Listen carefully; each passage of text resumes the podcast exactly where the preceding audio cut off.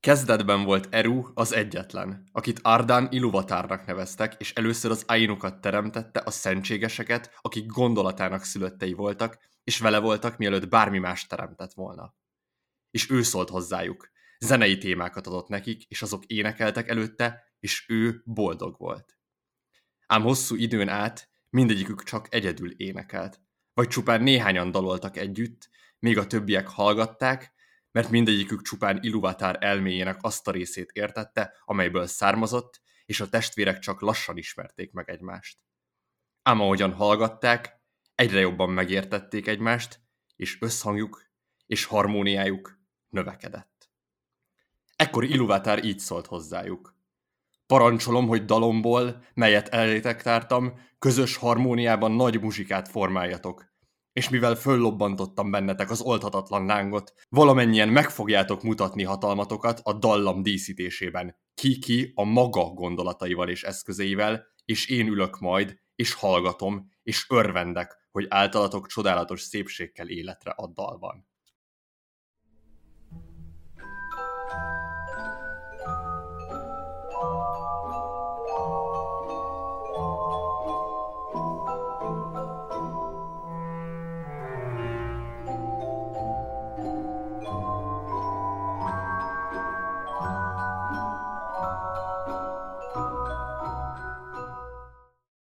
Eru Iluvatár az istenség szavait hallhattátok Alex tolmácsolásában, és ma a Silmarilokról fogunk beszélgetni. Üdvözlöm műsorvezető társaimat, Ákost.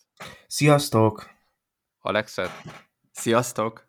Én pedig Ádám volnék. És hát végre eljött az óra, ezt a szent könyvet megbeszélhetjük így egymással, amit már megígértünk a Gyűrűk Ura adásban, és végre kifejthetjük a Silmariloknak azt a széles történetét és lóriát, ami, ami a gyűrűk adásba egyszerűen nem fért bele, mert szétfeszítette volna a tartalmi kereteket, úgyhogy én nagyon-nagyon boldog vagyok, és így kezdő témának szeretném azt kérdezni tőletek, hogy ti hogyan tudnátok összefoglalni ezt a könyvet, milyennek tartjátok, és, és miben különbözik ez egy átlagos fantasy könyvtől? Én szívesen kezdem. Az a helyzet, hogy szerintem erről talán fontos is beszélnünk így az első percekben, hogy nagyon nehéz erről a könyvről uh, jól beszélni, mert nagyon-nagyon sokrétű és uh, számtalan szál fut benne. Hogyha nagyon uh, röviden kellene összefoglalnom, én azt mondanám, hogy ez egy uh, teremtés történet, ami uh, úgy tűnhet, hogy mondjuk a gyűrűk ura világának a teremtés története, de szerintem annál sokkal több, és valami nagyon ilyen kozmikus fogalmazódik meg benne újra és újra, és így azt ö, javasolnám valakinek, aki még nem olvasta, hogy jó, olvass el mondjuk az első 20-30 oldalt, mert akkor ilyen nagyon-nagyon világossá válik, hogy milyen ez a könyv, és akkor be tudja lőni, hogy ő szeretné ezt, vagy sem. És szerintem azért is jó, hogy Iluvatár szavai már meg megszólaltak a, a zenénk előtt, mert ez is egy ilyen ízelítőt ad, hogy, hogy itt milyen szövegszervezéssel van dolgunk. Tehát a, gyűrűk ura ilyen kicsit realistább szövegeihez képest, ez sokkal-sokkal ilyen pozitív értelemben véve szakrálisabb mű. Hmm, abszolút. Tehát, hogy ez a kérdés olyan, mint hogyha most a Bibliát kéne így röviden összefoglalni, nagyon nehéz feladat lenne, de még mindig könnyebb lenne egyébként már csak azért is, mert van egy közös tudásunk vagy ismeretünk róla, míg a Silmarilok azért mégiscsak egy, tehát hogy egy, egy írónak a az érvényből való leszakítgatásai, szóval, hogy aki nem ismeri a, a gyűrűk ura világát, vagy a szilmarirokat, nem is olvasta, nem is biztos, hogy találkozott ezekkel a fogalmakkal, vagy amikkel ő dolgozik, ami engem nagyon megfogott már a legelején, hogy ő a zenéből indítja, indítja el a világot, ami így elképesztő, szóval, hogy ez ilyen nagyon újszerűnek hatott számomra, és hát igen, én is be tudnék csatlakozni a mellé, hogy tényleg érdemes, érdemes kinyitni e, és elolvasni legalább az elejét ennek a könyvnek, mert, mert addig, addig nem igazán lehet tudni. Tehát nem, nem úgy, és akkor a fantasy kérdésre reflektálva nem úgy szövi a történetét, mint egy klasszikus, bármilyen klasszikus fantasy történet, szóval, hogy ö, nem az van, hogy ilyen mm, egy-egy főszerep, vagy egy-egy szereplő, vagy egy szereplő, akinek a káváriái, és nem tudom, konfliktusai, és ezek kimut- bemutatva, hanem igazából itt korokon ível át a történet, és ezért, hogy is mondjam, az időkezelése teljesen más, mint amit amit megszoktunk így művekben. Szóval nagyon hirtelen eltelhetnek száz évek, van, hogy így bezúmolunk, és akkor eltelik nem tudom, egy óra tíz oldal alatt, van, amikor 400 év telik el tíz oldal alatt, szóval ilyen nagyon érdekes az egész, ilyen megfoghatatlan élmény, úgyhogy talán így elsősorban ez.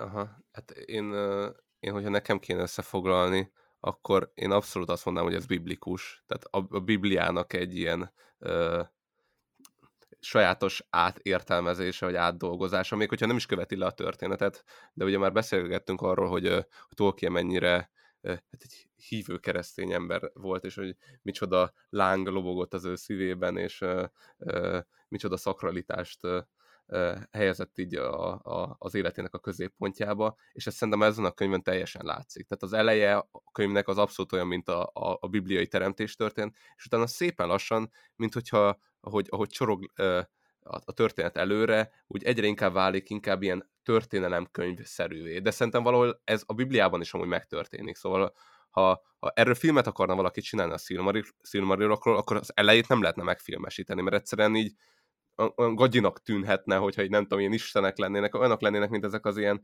um, egyiptom istenekről szoktak filmeket csinálni, meg a görög istenekről, valahogy nem működik egyszerűen. Ezek a filmek valahogy minden esetben uh, hát uh, is szétcsúsztak. Hát tud, voltak ezek az ilyen mi volt, ez volt nemrég pár éve egy ilyen egyiptomi hóruszos ilyen film, szerintem hihetetlenül gagyíra sikeredett.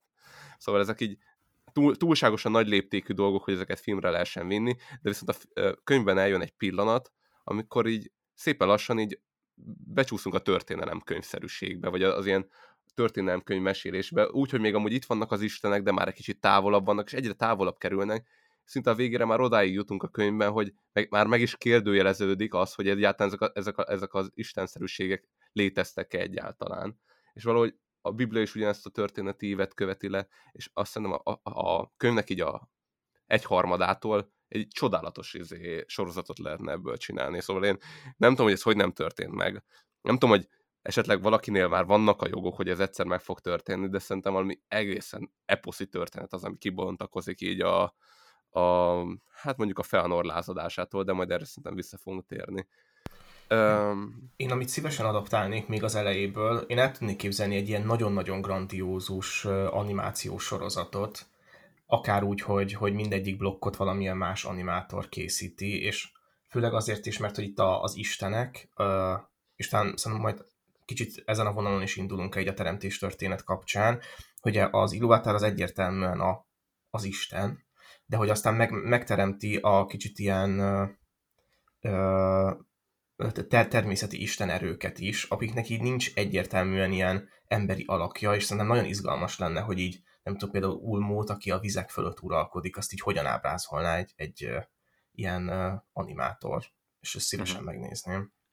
Igen, szerintem ez érdekes, mert, mert itt igazából tényleg az van, hogy ezek annyira absztrakt, vagy annyira ilyen életünk hétköznapiságától elütő dimenziók, hogyha, hogyha élő szereplőkkel lenne, az ledobná, tehát egyszerűen nem működne. Szerintem animációval tényleg meg lehetne oldani ezt, viszont itt még arra akartam reflektálni, hogy ez tök izgalmas, hogy itt főleg így a biblikusságra, hogy, hogy itt tényleg egy ilyen nagyon bibliai kezdés van, tehát hogy egy istenség az, ami teremt, így a teremtő erővel, de hogy utána pont, hogy átmegyünk ebbe a politeista gondolatvilágba, és hogy utána meg nagyon sok ilyen skandináv, vagy akár görög mítosz elemek is visszatérnek, szóval hogy valahogy így úgy érzem, hogy, hogy a, a monoteizmus meg a politeizmus így egyesítve lett ebben a történetben. Én inkább úgy mondanám, hogy a Tolkien nem merte kikezdeni a, mon- a monoteista istenképet, hanem inkább hmm. tehát, hogy fordította a, a Hát ugye az emberiség eszmefejlődésében ez fordítva történik. Tehát ott a politeizmusból lesz monoteizmus, itt meg ugye ő megfordítja a folyamatot kvázi. Igen, igen. De ő ezeket nem is tartja igazán isteneknek, tehát hogy a, ha, ha nehéz ezeket megfogalmazni, hogy ugye ö, ö, tehát Iluvatár megteremti a, a valákat, amik a valák uh-huh. istenszerűségek, de, de közben nem hívják így magukat. Ö, Igen, lehet, én, hogy a, én azt angyaloknak mondanám hogy, hogy, hogy ez, ez volt itt a, a Tolkienben is a nehézség, hogy, hogy ő istenként gondolt rájuk, de nem úgy istenként, és hogy, hogy félt attól, hogy az olvasóközönség ezt így a, a monoteizmusnak a kikezdéseként fogja értelmezni, és ezért elvileg neki ez egy nagy, nagy gondolat volt, vagy ilyen gondolatív, hogy, hogy hogyan lehet ezt így jól megnevezni. Tehát ez mondjuk nem tudom, a kis Isten, azt gondolom nem egy jó. Igen, ez a, igen, igen. De igen, de nekem itt amúgy az is tetszik, hogy ugye mi, mi itt egy ilyen, az olvasó egy ilyen omnipotens alak, aki így végigköveti az egész történetet, és ezért mi, mi, mi még látjuk az áinukat, vagy a valákat ö, alávetetnek. Viszont ha mondjuk mi lennénk a, a, be, a könyvben levő emberek, akkor nyilván nekünk ők istenség, isteninek tűrhetnek, hiszen hiszen Iluvátára semmilyen bizonyítékunk nincs, de még a valákra talán valami, valamit tudunk. Vagy a hogy tündék meséiből. Ha igen, hiszünk igen. a tündéknek, ugye? Hát, ja, de hát ki ne hinne nekik? Hát, érted, átjárja őket a szentség, vagy nem tudom. Igen, nem öreg. De lehet, hogy ez a, igen. De lehet, hogy ez az egésznek így a, a szóval ugye ez a ki ne hinne a tündéknek, hogy talán ez egy, talán ez, ez egy ilyen központi íve lesz majd a, főleg szerintem Numenor bukására jön ki nagyon, hogy így igen, igen. Na, ugye ott, ott történik meg az, hogy ugye ez a hit, amiről itt beszélünk, az azért meginog így az emberekben. Igen. Ott már nem vagyunk benne biztosak, hogy itt ki a főnök, és hogy ki, mit, ki elő mit, hogyan titkol el. Igen, igen.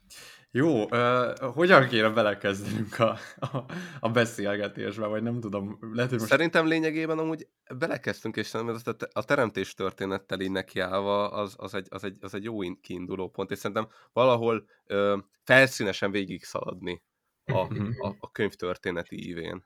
Igen, én lehet, hogy, hogy kérdeznék egyet még a, a teremtés történethez. Ugye itt Iluatár meg megteremti az ainukat, akik egy ilyen kisistenek, vagy angyalok, vagy bármi, tehát egy ilyen nagyon-nagyon magas pozíciójú kozmikus lények, és, és hogy itt szembe kerülünk már most egy, egy gonoszszal, akihez egyébként Sauron is tartozik, tehát a Sauron egy gyík ehhez a sárkányhoz képest, ez ugye a, a Melkor, aki, aki tulajdonképpen a, a tűznek, hogyha lehet ezt így mondani, a, a, az istene.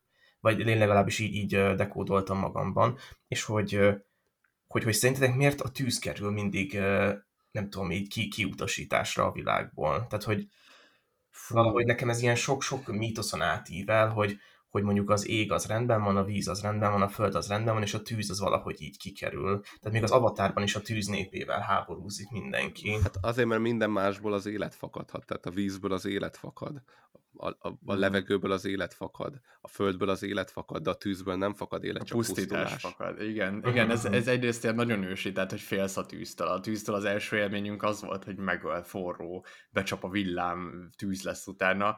De egyébként itt még az is bejátszik, hogy, hogy van a tűznek egy ilyen uh, szakrális szentsége, vagy nem tudom, a, az Eliádénak van egy ilyen jó uh, vallástörténeti könyv, amiben ugye a Prometheus mítoszról beszél, amikor lehozni a tüzet, és hogy egyébként ez nem a Prometheusnál jelent meg először, hanem ez már ilyen ősi törzseknél voltak ilyen Prometheus típusú istenek, akik csellel elszedik az tüzet a, a, az istenektől, de hogy ez mindig egy ilyen bűnbeeséssel azonos, és ezekben, ezekben a törzsekben, aki kovács volt, tehát hogy kvázi a tűzzel bánt, és, és, és nem is tudom, fémeket, hogy is mondjam, elkorcsosít, az egy kiközösített ember volt. Tehát, hogy a, a Kovácshoz nem mehettél közel, nem beszélhettél vele, ő neki ezt egyedül kellett cipelni ennek a terhét, hogy ő most a, a, az isteni tűzzel játszik, vagy hogy is mondjam, és hogy, és hogy ez, ez rendkívül gyakori, még ma is léteznek olyan ilyen gínai, vagy nem tudom, arra felé levő ilyen törzsek, amiket nem annyira érintett még civilizáció, hogy a kovácsokat egyszerűen kiközösítik, mert hogy tűzzel párnak. Igen, de amúgy szerintem a tűznek a kettős természet amúgy ebbe a könyvbe is megjelenik, mert ugye ki, vagy, vagy később, hogyha visszagondolunk a gyűrűkurás adásra, akkor amikor mm, Gandalf meg a barok csatázik, akkor ugye ő mondja neki, hogy nem segít neked a, a, a sötét tűz, mert én a, én, a, én a világos tüzet őrzöm, tudod? Igen, igen. Mm-hmm. És itt, itt ebben a könyvben is azt hiszem konkrétan ez a, ez a, ez a amit Gandalf őriz tűz, ez, ez már itt megjelenik valahol a teremtés történetben, csak aztán ez így nem nagyon lesz utána említve, de hogy így, így van egy jó természetű tűz, meg van egy rossz természetű hát tűz. Igen. Igen, nagyon érdekes, mert ha megnézzük a tündéket, majd fogjuk látni, hogy a tündék is mind-mind egy ilyen kis istenhez kötődnek. Nekem a, abszolút a, én na, nagy ulmó fan vagyok, aki a, a vizeket őrzi és az óceánok mélyén lakozik. De hogy mondjuk akik így hozzákötődnek, akkor ők ilyen hajós, a tenger szerelmesei tündék, és a daluk is sokkal melankólikusabb, hiszen maga a víz dala is sokkal melankolikusabb, ez egy gyönyörű könyv, mm. de hogy, hogy aki a, a bajt hozza ránk, az ugye a Felnor, aki viszont szerintem a tűz tündéje. Tehát ugye mm. ő egyértelműen a, a lángokhoz hát meg, kötődik, a Kovács. Meg Kovács, igen, amit igen. mondok is, hogy a Kovács, érted, az egy, tehát az egy borzasztó nagy hatalom, az egy ki, ki, ki közösítést érdemel az ős törzsekben, tehát annyira Uh, igen, szóval ebben van itt egy, mert hogy a, a Kovács kiközösítésének az is a lényege, hogy én olvastam ezt, hogy, hogy ott tulajdonképpen a, a Kovácsnak a, tudjátok, ez a Kovács műhelye, vagy az abban a tűz, ami, ami van, és akkor azáltal a fémet mozdítani, az egy anyamé imitálás, és hogy elvileg itt, itt az isteni méhet, vagy az isteni teremtést csalja meg, vagy teszi művé. Hát igen, igen. Mert hogy, hogy, hogy itt, itt belenyúlsz a szakralitásba, szóval hogy így van mondjuk egy fa, vagy egy fém, és azt te átalakítod a saját képedre, és hogy ehhez... Igen, így... igen, pontosan. pontosan szóval így beszéltünk a gyűrűk uráról, a gyűrűk ura adás kapcsán, hogy lehet-e tündegyűrűket készíteni, vagy hogy ez egy ilyen legitim dolog-e. De hogy mondom, hogy az, az első Kovács üdlőcsapástól így minden, minden elromlott a világban. Vagy hogy mondjam. Hát és hogyha itt a történetre akarunk majd reflektálni, hát később innen indul a tündék bukása is. A, a Kovács, mm. Kovács üllőtől lényegében. Abszolút. Ú, én amúgy meg akarok gyorsan így a, a teremtésről, így a, a, a zenéről beszélni még egy kicsit, mert ez, ez, ez, szerintem ez tényleg egy fantasztikus, vagy én így soha nem láttam még azt, hogy a, a zene az alapja, és hogy eszembe jutott egy ilyen, ö, erről egy ilyen fogalom, ez a, a szférák zenéje, ö, hogyha erről hallottatok. Ez igazából annyi, hogy a, a, pita, a pitagorinis, pitagorinisták, szóval akik a Pitagorásznak a követői voltak, azok tolták azt, hogy így mérték, hogy így hogy mennek a bolygók, és az volt az elképzelés, hogy a, a bolygóknak a, a leggyorsabb és a leglassabb ö, ö, szekvenciái vagy pályáit, hogyha zenévé alakítanád, akkor az összes bolygóra megcsinálod ezt a zenét, és egyszerre lejátszanád, akkor megkapnád a szférák zenéjét. És hogy ez egy ilyen óriási, nem tudom, filozófiai irányzat lett, a Kepler volt az, aki később így elővette, és aztán elkezdte rendesen számolgatni, aztán arra, és a csávó arra jutott, hogy nem lehet, nem lehet kiszámolni. Szóval, hogy, hogy, hogy létezik a szférák zenéje, de, de nem látható. Hát az isteni számokkal. tudáshoz hogy akarsz hozzáférni? Akkor te Igen, már magad lennél az.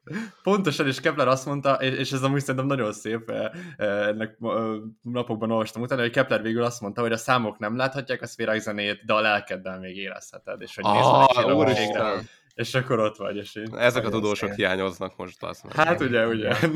Igen. Én, én, már egy, egyből arra gondoltam, hogy, hogy majd az AI fogja ezt látni, de, de én inkább akkor ezt majd kivágjuk ebből az adásból. Hát na, az viszont a számoknak a ultra, hogy is mondjam, a maximalizálása az AI para. És Alex, neked melyik a kedvenc? hát most már nem is tudom, minek nevezem, de nevezzük a nevén, nevénőket, Valárod. Ö, igen, melyik a kedvencem? Ú, hát ez nagyon nehéz. Uh, egyébként én nagyon szeretem a Manvét, de nyilván ez olyan, hogy hát, ő le... Tehát így... Igen, a, az erős vele húzunk nyilván. De, de, de egyébként, ha, ha nem ő, akkor még én a izét kedvelem nagyon, a Mandoszt, aki ugye a, a csarnoknak, a, a túlvilág csarnokának az őrzője. És hát amit a Mandosztól, tehát a Mandosznak van az átka, ugye, amit így uh, elmond a félnaréknak, és így az, az ott olyan, nem tudom, mic drop szintű dolog, hogy így úristen, nagyon Szerint, De várj, de szerintem ott nem a Manvé űzik ki őket? Most, igen, uh, igen, uh, csak hogy a, a Mandos a követ. Nem a Mandos, tehát hogy, a, nem, hogy a, a, azt hiszik, hogy a Manvé követe jött, és utal arra a szöveg, a Tolkien ilyen misztikusan, hogy így, hogy így de lehet, hogy maga Mandos az. Tehát, hogy annyira, annyira szentséges, ami ott áll, hogy így, hogy így Mandos, Mandos jött el hozzájuk. Uh, vagy valami ilyesmi. Uh, és Ádám, neked ki a ked- kedvenc valárod? Uh, hát én már a modern uh, 21. század szellemében én egy, én egy lady valárt választok. Oh, wow. ne, ne, mert nekem abszolút az volt a kedvenc, nekem a Javan, Javanna, nem tudom, hogy kéne ejteni oh, a nevét, uh-huh. aki ugye teremtette a, a fákat. Az annyira szép. A okay, két igen. nagy fát, az olyan, valahogy csodálatos, hogy így ő a, ugye a hogy is mondjam, egy a természetnek, a földnek, meg a gyümölcsöknek az ilyen istennője. Amit és ő, ő, ő, ő, szomorú is volt amúgy, amikor így, el, amikor így megjöttek a tündék talán. Azt hiszem ő volt uh-huh. az nem, aki szomorú igen, volt, igen. hogy így elkezdték belakni azt, amit ő itt, ő itt csak itt teremtett a, a maga szépségéért, vagy nem tudom. Igen, azt hiszem a Tolkien nagyon jól megfogalmaz, hogy Javanna annak az, tehát mindennek az úrnője, ami növekszik és hogy, hogy ő, ő a növekedésnek az úrnője, és az olyan szép, hogy így egybefoglad a természetnek minden élőlényét. És az a durva, meg... hogy ugye tudod, melyik Valárnak a, a párja, hát, kinek a felesége, vagy hogy mondjam. Szóval nehéz ezekről a listákról így beszélni, de ő, ő Ólénak amúgy. Igen, és ez igen, annyira igen. durva, nem, hogy mennyire a, az ellentét szerintem, mert hogy ugye pont az Ólé az pont ebből a természetből hasítja ki az érceket lényegében. Igen, meg hát nekik volt is egy konfliktusok még mielőtt Iluatár első gyermekei megérkeznek, hogy az Óla mondta, hogy tök mindegy, hogy vagy a törpök, vagy a tündék érkeznek, ők így szét fogják túrni a természetet. És akkor ugye a Javannai nagyon megijedt ettől, és hmm. hogyha jól tudom, ennek nyomán teremtette majd az enteket, de ebben most nem... Igen, igen, én pont ezt akartam mondani, hogy izgalmas, mert ugye három, három vala van, aki, aki actually teremtett lényt ebbe a világba. Ugye az egyik az Ólé, aki megteremti a törpéket, a másik a Manvé, aki a sasokat, és a harmadik meg Javanna, aki meg a enteket, szóval, hogy, hogy ők azok, akik ilyen szent lényeket teremtenek hárman. Más, más nem osztozott ebben. De ez olyan szép, olyan szép, de amúgy nekem a törpök teremtés amúgy kifejezetten. És amúgy érdekes, hogy akkor a házaspárnak mind a két része. Igen, igen. igen. Nekem, nekem nagyon, nagyon különös, hogy nem, nem mondtátok az ólét. Én Alexben és benned is biztos voltam, hogy, hogy, hogy ti így vele fogtok menni, de, de ez izgalmas.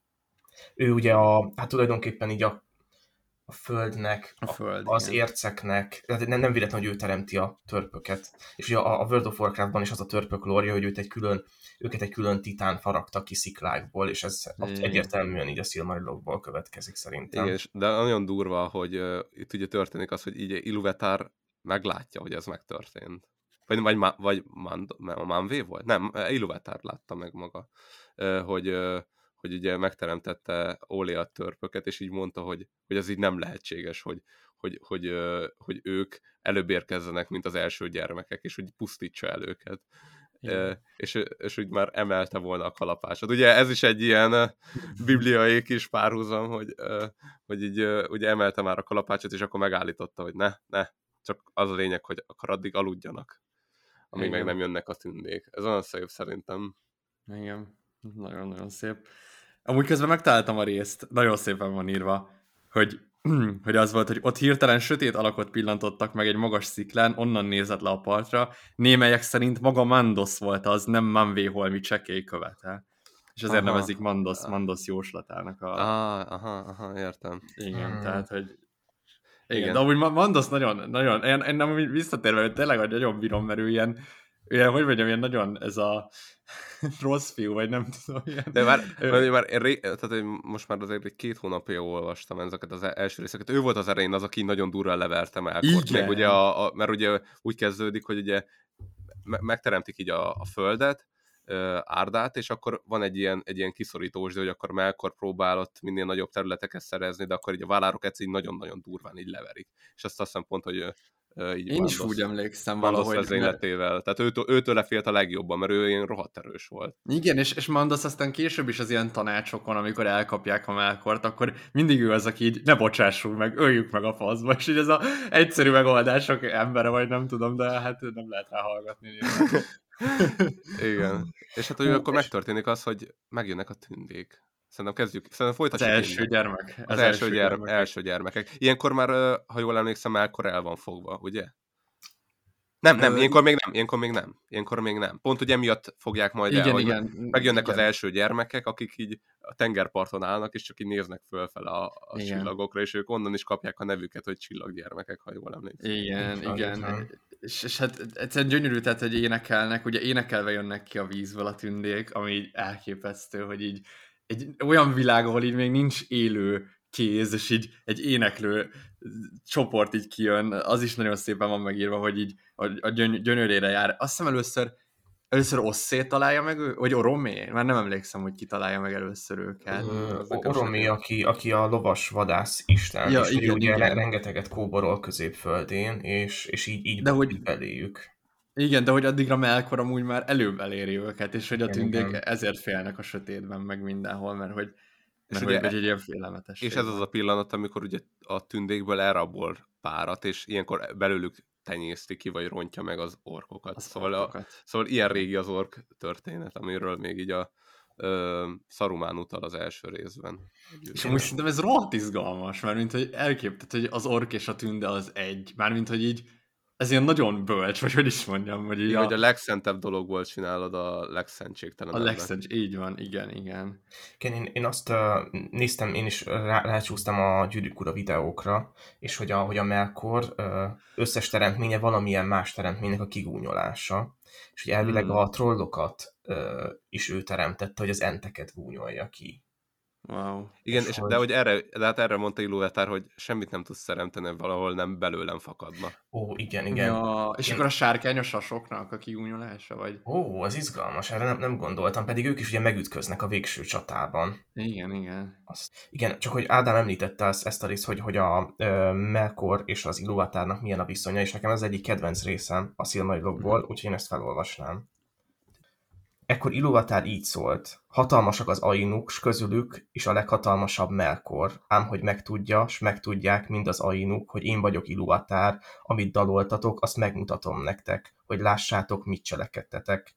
Isten Melkor, látni fogod, hogy nem játszhatsz egyetlen olyan dallamot sem, amelynek ne bennem volna végső forrása, és hogy ellenemre senki sem változtathatja meg a muzsikát, mert aki ezt megpróbálja, csupán eszköz lesz a kezemben, hogy olyan még csodálatosabb dolgokat teremtsek, amilyenekre ő nem is gondolt.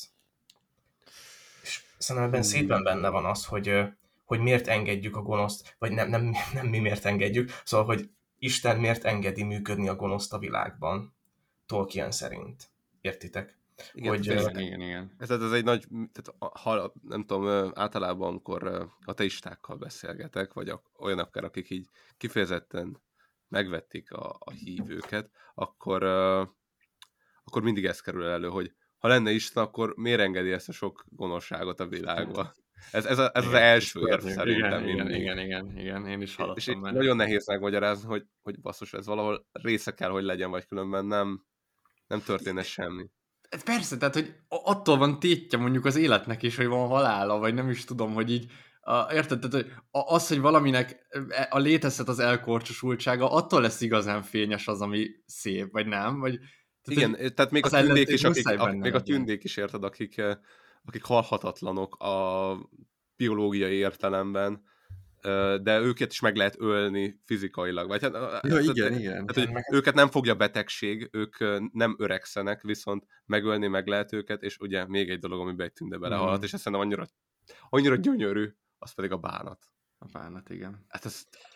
És, és, és, és amúgy nekik ez, ez, ez ilyen fontos is, mert hogy ugye ők, mivel örökké élnek, ugye egyre bánatosabbak lesznek, mert egyre, egyre többet látnak a világból, és egyre inkább látják a világnak azt a kérlehetetlen degradációját, ami történik ezekben a, ebben a történetben. Erről majd még fogunk, szerintem ez egy ilyen központi téma, ez a, hogy spirálosan, hogy romlik egyre jobban a világ, és hogy egyszerűen ebben benne van az, hogy a végére bánatos leszel, tehát, hogy e, érted, vagy elmész Valinorba, vagy, vagy els, össze, addig sírsz, amíg meg nem halsz, tehát, hogy így meg én, én nem, nem is tudom, hogy ezt hogyan lehet kibírni. Tehát én, én azt, azt nem tudom, hogy hogyan fogom ezek után a gyűrűk urát olvasni, úgy, hogy látni fogom, hogy amúgy, nem tudom, Gondor, vagy így rohamlovasai, hmm. azok ilyen kis szutyok emberek, ahhoz, ahhoz képest, amik itt történtek. Tehát itt olyan csarnokok, tehát itt sárkányok vonultak, tehát hogy gondoljatok be, hogy az első könyvben egy óriási fenyegetés, hogy egy barrog az így megjelenik. De hogy voltak így... idők, amikor barrog hadseregek meneteltek. Abszolút, igen. Igen, de ne, nekem már amúgy a gyűrűk ura olvasása már ennek a fényébe történt, mert én így párhuzamon, vagy hogy nagyjából párhuzamosan olvastam ezt a két könyvet már. És, így, és én így ezért éreztem, hogy, hogy ez mennyire egy ilyen kisívű történet. Vagy hát nem a történet kisívű, hanem hogy, hogy, hogy már egy letűnt korban játszódik, amikor igen, igen. így már csak ezeknek, a, ezek, ezeknek az ősidőknek már csak az ilyen maradványai vannak, mint amikor hát, érted, hogy így, amikor így gondolom a középkorú tudod, így ástak, így ö, ö, túrták a földet, és találtak érted egy dinoszaurusz özé fejet, és így nem tudták, hogy mit kezdjenek vele, mert ez olyan korból származik, amit az ember még nem élt meg. Hát igen, de itt ennek ez ilyen két, két oldalú, mert egyrészt azzal, hogy láttuk ezt, ami a Silmarillokban van, vagy olvastuk, ezzel tényleg a, a gyűrűk ura konfliktus, ahogy is mondjam, degradálódott egy kicsit, de hogy ugyanakkor meg a, ami viszont nyertünk ezzel, az az, hogy azokat a karaktereket, akiket így ebből, ezekből a korokból látunk, az valami elképesztő. Tehát én megint csak aláhúznám, hogy itt, itt, itt Galadriel úrnő, az így Érted? Tehát, hogy... Igen, tehát így... Az így, egészet láttam. Igen, igen, tehát amikor, Ez nagyon tehát, így, amikor most néztem a filmet, és láttam a Galadrielt, akkor már úgy láttam őt, hogy azt, hogy, egy, ő, hogy, hogy lehet életben, hogy őt hogy nem vitte el a bánat ennyi, ennyi küzdelem után, amin ő átment. Igen, igen. Nagyon durva, és hogy ezek után, hogy érted, Frodo egy kis, nem tudom, egy kis félszerzet ott állhatott ezelőtt az, az úrnő előtt, aki tényleg, tehát tényleg az első kor óta a középföldén van. Igen, tehát nem is tudom, Nagyon egyáltalán van-e nála ö, idősebb tünde. Szerintem nincs. Szerintem a, a, a, nála idősebb, vagy hát vagy Valinorban vannak, akik nem jöttek Hát igen, de vissza. hogy, hogy mondjuk középföldén. Középföldön nincs szerintem. Szerintem sincs. Igen, de hogy, hogy lehet, hogy, hogy, hogy valaki teljesen nulláról hallgatja ezt az adást, akkor azt mondjuk el, hogy így nagyjából úgy néz ki a, a, a, a Tolkieni világ, hogy így van a középfölde, meg van a Valinor, és a kettőt egy ilyen tenger válassz el, és így éjszakon van egy ilyen jeges szoros, ahol így át lehet esetleg így kelni, de nem sokan kísérlelték meg, de majd erre visszatérünk. És akkor Valinorba laknak így a, a valárok, és a középföldére érkeznek meg a, a, a tündék először, Iluvatar első gyermekei. Szóval nagyjából most itt tartunk a történetben, és Melkor középföldén tevékenykedik, és próbál nagyobb hatalmat szerezni, hát nyilván nem Valinorba, ahol így tele van istenséggel, és hát ott nem nagyon teremtene neki És, és szerintem ami, ami, ami, a fő kérdés, hogy, hogy azt mondja az orome a tündéknek, amikor még ott vannak középföldén, hogy mm, gyertek velem az Istenek városába, és hogy a tündék, akik hát az embereknél valamennyire azt gondolnák, hogy egy magasabb rangon állnak, ugyanúgy megkísérti őket a kételj, és ez, ez úgy, úgy van ábrázolva, hogy így Melkor suttog a fülükbe, hogy, hogy mi van, hogyha az Oromen mégsem az, akinek mondja magát, hogy a hitük az így meg, megtörik, és hogy így hát a tündék így sokféle csoportra szakadnak, annak függvényében, hogy ki az, aki eljut Valinorba, milyen sorrendben jutnak el az Istenek városába, meglátják-e az Istenek fényét, és hasonlók. Tehát, hogy a, tündék így egy re- rendkívül ilyen divers faj. Igen, és ugye itt a megkísértésben is különbségek vannak, tehát ugye a, a, a telereket például nem nagyon tudtam megkísérteni, aki a, a tenger szerelmesei, akik ilyen szálló lelkű emberek, viszont a noldák, akik amúgy ö, bennük, akikben van egy ilyen hatalom vágyszerűség, ő, ő, őket már megtudta, és a noldáknak a fele, az azt hiszem maradt, ők maradtak, nem? Az egyik fele maradt. Uh-huh. ö, És ebből lesz a sindák népe, Igen. akik ott maradnak Igen. az erdőben, igen. Ez érdekes, egyébként nagyon, tehát egyszerűen ide kívánkozik, hogy annyira szépek ezek a, hogy is mondjam, párhuzamok, vagy ezek a visszhangok, tehát hogy, hogy ugye a tündéket Melkor próbálja megkísérteni, és a valák próbálják csábítani, és hogy viszont a Numenornál majd az lesz, hogy a tündék lesznek a valák helyén az emberek szempontjából, és Sauron lesz a Melkor helyén, tehát hogy érted, hogy így az embereknek egy sokkal, már csak egy másodlagos képviselői jönnek ezeknek az erőknek, hogy hogy is mondjam, ez ilyen... Igen, Hát és ja. hát vég, figyelj, végül is a, a gyuruk urában már, a, már az ember is szinte Isten a félszerzet Igen, személy. igen, igen, pontosan. Nagyon durva ez a, ez a spirálosodás. Hát mi, am- amikor bríbe vagyunk, akkor a nagy emberek, akik ott járkálnak, tudod? Igen, igen. És ha látták volna a szép tündéket, akik először értek uh, Valinorba, hogy ők vajon milyen És, és ha látták volna a valákat, érted? Abszolút, hogy abszolút. a Vagy látták volna Iluvátárt, ahogy a halálok látták. Na jó, hát az, az már igen, az már Igen, nagyon... szóval az már, számomra ez valami nagyon szép amúgy, vala, hogy így kicsit szomorú, tehát olyan szomorú az egész. Kicsit olyan, mint hogy a gyerekkorodra visszagondolsz, hogy így mennyire szent volt az. Igen, szent igen. volt abszolút, az. abszolút. és hogy mennyire, mennyire ilyen szürkébb most már, és egyszerűen nem tud azzal az élettel feltölteni, és valahogy ez a történetiség Hát igen. De ez, ez, Igen, de menjünk a történetbe, mert nem igen, fogunk... igen, szerintem igen, tehát most ott- Feanorra, vagy, vagy, Igen, vagy hát nagyjából, de csak annyi, hogy a köztes rész átkössem, itt történik az, hogy pont, hogy az, az első gyermekek érkezése miatt, a tündék érkezése miatt a valárok hát legyopják Melkort. El, elmennek, szétverik a seregeit, és megkötözve Valinorba cipelik, és egy ilyen, hát egy jó pár ezer éves büntetésként egy ilyen lánccal van megkötözve valami börtönben. És ö, Mhm. in- innen folytatnánk a történetet, hogy eljön az ő büntetésének a vége, és hát a tanács elé viszik, a va- valárok tanács elé, hogy akkor mi legyen Melkorral, mondva, hogy lejárt a büntetése, és hogy meg tudja tagadni gonosz múltját, és azt mondja, hogy hát, hogy ő már megbánta, meg stb., és a valárok így hisznek neki, és akkor így csatolunk vissza arra a gondolatra, hogy ugye egyelőre Mandos volt az, aki azt mondta, hogy ez nem, ez nem, őt, őt nem szabad elengedni. De hát a valárok Hát igen. elengedik, és nagyon sokáig így ott ö, lakik Valinorban, és ö, tevékenykedik, ö, jónak tetszik, tehát ö, előadja nagyon sok ideig, Abszolút, nem is tudom hány száz évig, hogy így ö, jó, de közben úgy így mögötte már így áskálódik, és így suttog a, suttog a Suttog, tündék, a, a tündék fülé, fülébe. Meg amit én hát, beszúrnék, bocsi, hogy, hogy igen. amit így na- nagyon gyakran említenek, és aztán fontos megemlíteni, hogy, hogy rengeteg dolgot lehet tanulni Melkortól és Saurontól is. Tehát szá- számos hasznos tudás birtokában van. Ez kicsit nem, mint a technológia, hogy így nem árt, hogyha velünk van. De a végén Ja. mindig rábaszunk. Aha, igen, hát Igen. ilyen szempontból akkor az Elon Musk egy ilyen típusú karakter, nem? Vagy- Abszolút. ő, ő neki belesuttogtak. És én még itt gyorsan megemlíteném, hogy már beszéltünk a két fáról Javanna révén, de hogy, de hogy akkor mondjuk ki, hogy ez, ez a, a, a, a, van egy fa, ami az ezüstből van, és az éjszakákat virágozza, tehát a virágai maga az éjszakák, ez a telperion fa, és van egy, aminek arany gyümölcse van, tehát aranyló fa, és ez pedig a nappalok gyümölcsét hozza, és ez pedig a ninkeloté fa, és hogy ez a két fa az, ami igazából ezt az első korszakot nagyon nagyban meghatározza, szóval, hogy amíg ez a két fa van, addig minden rendben van. Igen, igen ilyen- addig Valinor ragyog, ugye? És ugye ez, a, Igen, ez a két igen. vannak, mert korábban volt ugye két lámpa, ami bevilágította a, Igen, és igen. azt ugye Melkor elpusztított, és ennek az emlékére csinálja Javán. De ez is durva, hogy volt két ilyen hatalmas lámpa, az is nagyon szent volt. Most van két fa, ami nagyon-nagyon szent, de sajnos ennek a két fának a sorsa megpecsételődik akkor, amikor hát Feanor megszületik lényegében szerintem. Valahol innen kéne indítanunk ezt a történetet. Mhm. Ugye. Feanor megszületik, és az édesanyja belehal a szülésbe, vagy inkább a szülés utáni bánatba. Vagy ez nagyon nehéz, ez egy nagyon érdekes kérdés, nem tudom, mit gondoltok, hogy ő az első tünde, aki meghal Valinorba, Mhm. sőt, talán az első tünde, aki bánatba hal bele, talán nem, nem vagyok biztos, Szerintem de hogy... nem, nem a bánatban, vagy én nem, nem így értelmeztem.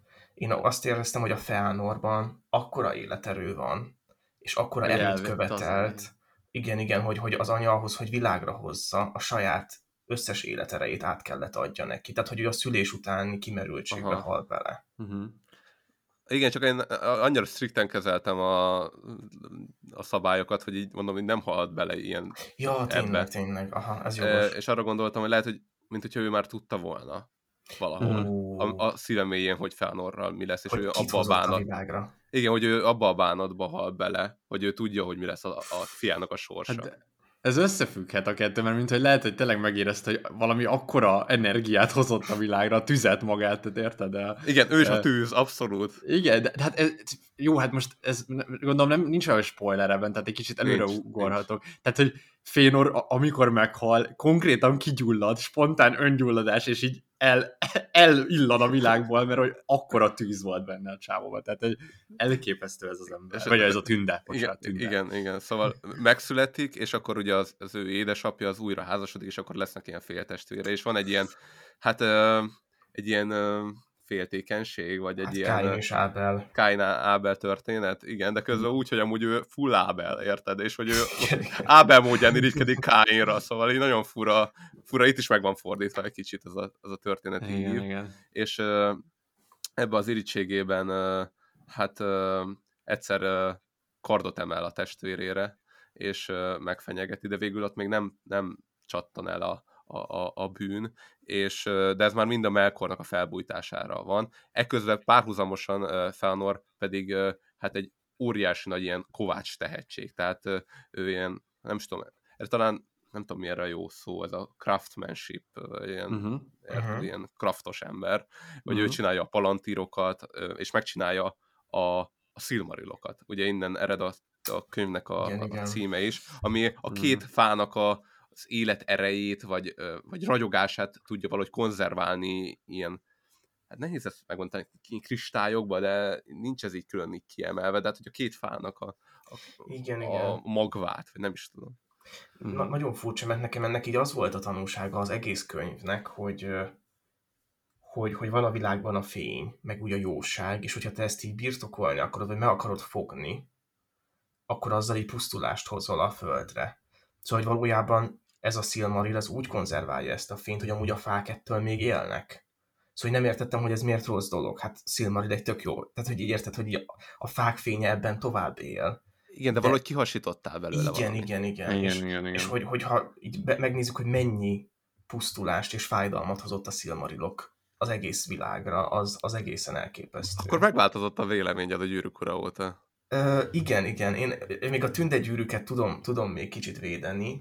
De, de, de, az, ugyanaz. az, az ugyanaz, Ákos. Nem, nem, az azért nem, hogy a szilmarilok már, már megvolt. Tehát, hogy érted? Szóval itt, itt ez, az, ez az első dolog volt. Szerintem ez, ez fontos, hogy... Szerintem ez, ez a fokozatosság. Szerintem igen, ugyanez, igen. amiről már ott is beszéltünk, hogy az ember is ugyanezt csinálja a bolygóból, hogy folyamatosan hasít ki, és egyre veszik el a fénye miatt. Igen, igen, igen, csak arra gondolok, hogy szerintem más egy olyan világban elkészíteni a tündegyűrűt, ahol már a szilmarilok így létezik, meg más, hát... más, más, tehát ez, érted, az első almát leszakítani, az más, mint, mint utána a tudással élni. Én azt gondolom, hogy így olyan, olyan hogy így szerintem mindig lehet egy pont, ahol megállunk, mert igazából Aha. mindig az adott pillanat Igen. a legnagyobb ragyogás, és hogy abból veszel el, akkor az ugyan Igen. Bűn.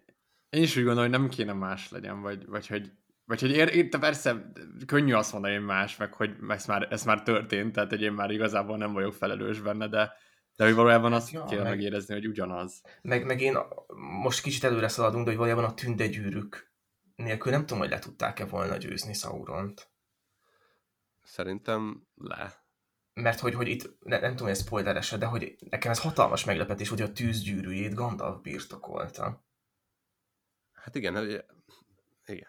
De, de hogy érted, hogy, hogy, hogy, hogy mondjuk így a Völgyzugoly, a Galadriel, meg így Gandalf nélkül le, le lehetett el volna győzni Sauront.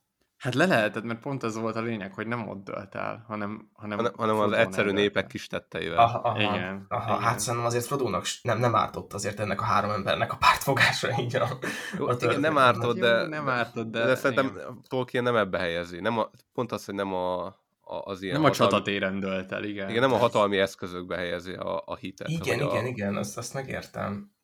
Jó, jó, mindegy, mindegy. Azt biztos, hogy a szilmagyakat rossz volt megcsinálni. A tündegyűrűket még, még védem, de lehet, hogy majd a, a, a, a harmadik résznél, tehát a király visszatérne, mondom azt, hogy az, még van még, igen, igen, még kb. ezer oldal hátra van, még elolvashatunk más könyveket is, és akkor lehet, hogy azt mondja, hogy át ezt a pedig a vízgyűrűje az, az nagyon jól néz ki, tehát hogy ha, ha lehetne valamit birtokolni, én azt mondom, hogy a vízgyűrűjét szeretném a Galadriel-től kölcsön. Ákos, Ákos veszélyes dolog ezek igen, birtokolni igen, a gyűrűket. Abszolút. Meg igen. kísértsen a fény. Igen. Na jó. Na, de hogy a fény, szóval fény fel, a szilvanyagba foglaltatott. Igen, és, igen, igen. Igen, Azt és hittem, hogy akarom mondani tovább a történetet. Nem, nem csak, hogy szerintem az azért fontos a szilmairokat behozni, mert hogy itt az irigység egy újabb dimenzióba lépett így a tündék között. Tehát egyrészt a Fëanor irigy volt a testvéreire, és érzett egy féltékenységet, és a szilmairok miatt mindenki hát valahogy így elkezdett frusztrált lenni Fëanor kapcsán, de szerintem igazából annyi történt, hogy irigyelték tőle a, a hát. szilmarilokat, és birtokolni akarták, és ez a, az a feszültség, ez így egyre, hát így egy, egymásnak feszült. Igen, és miközben ugye Melkor is akarta magának ezeket a szilmarilokat, mert uh, uh, valahol azt látta azt a fényt, amit uh, a fák, fákban nem, de hogy, hogy, hogy, hogy ki lehet hasítani valamit a szentségből, és szerintem Melkort ez foglalkoztatja, hogy, hogy, hogy, hogy el lehet abból lopni. Igen, igen, meg hát ez, igen, ez egy, egy bizonyíték lehetne Melkornak, hogy végül is csinálhat olyat, amit az Ilúvátár nem rendel el, vagy hogy mondjam, de, de nyilván nem csinálhat, tehát hogy ez az egésznek itt a, az ördögi ördög lakatja, hogy igazából a gonosz mindig is determinálva van ezáltal a világkép által, nem? Vagy... Igen, igen, és szerintem és abszolút ez... így van, és hogy közben ő ugyanúgy próbál ezzel ellen így küzdeni, és bizonyítani, hogy, hogy ez sikerülhet, de nem, nem sikerül. És, és valójában egy... nem, igen, nem tudod bebizonyítani, mert azzal nem bizonyítod be, hogy csinálsz egy gonoszat, mert úgy igazából ez benne van, szóval, hogy ez, ez ilyen rohadt, én érzem a nyomasztóságát ennek, vagyis hogy ez olyan, mint hogy be, be akarom bizonyítani, hogy csinálhatok olyat, ami a saját tudatomból fakad.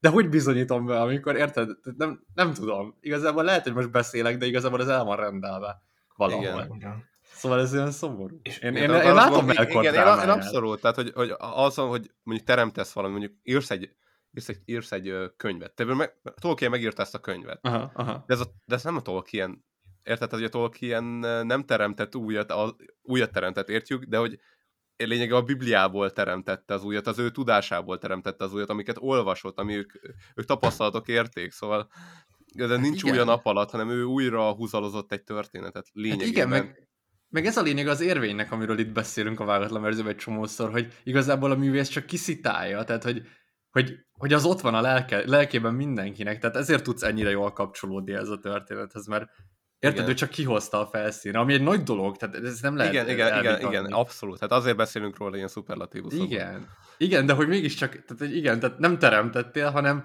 hanem te csak, hogy is mondjam... Közvetítettél. El, el, igen, közvetítettél. De, én ezt, én, én, de hogyha ezt elfogadja az alkotó, hogy ő egy közvetítő, szerintem az egy nagyon szép dolog. Én ezt abszolút élem. Abszolút.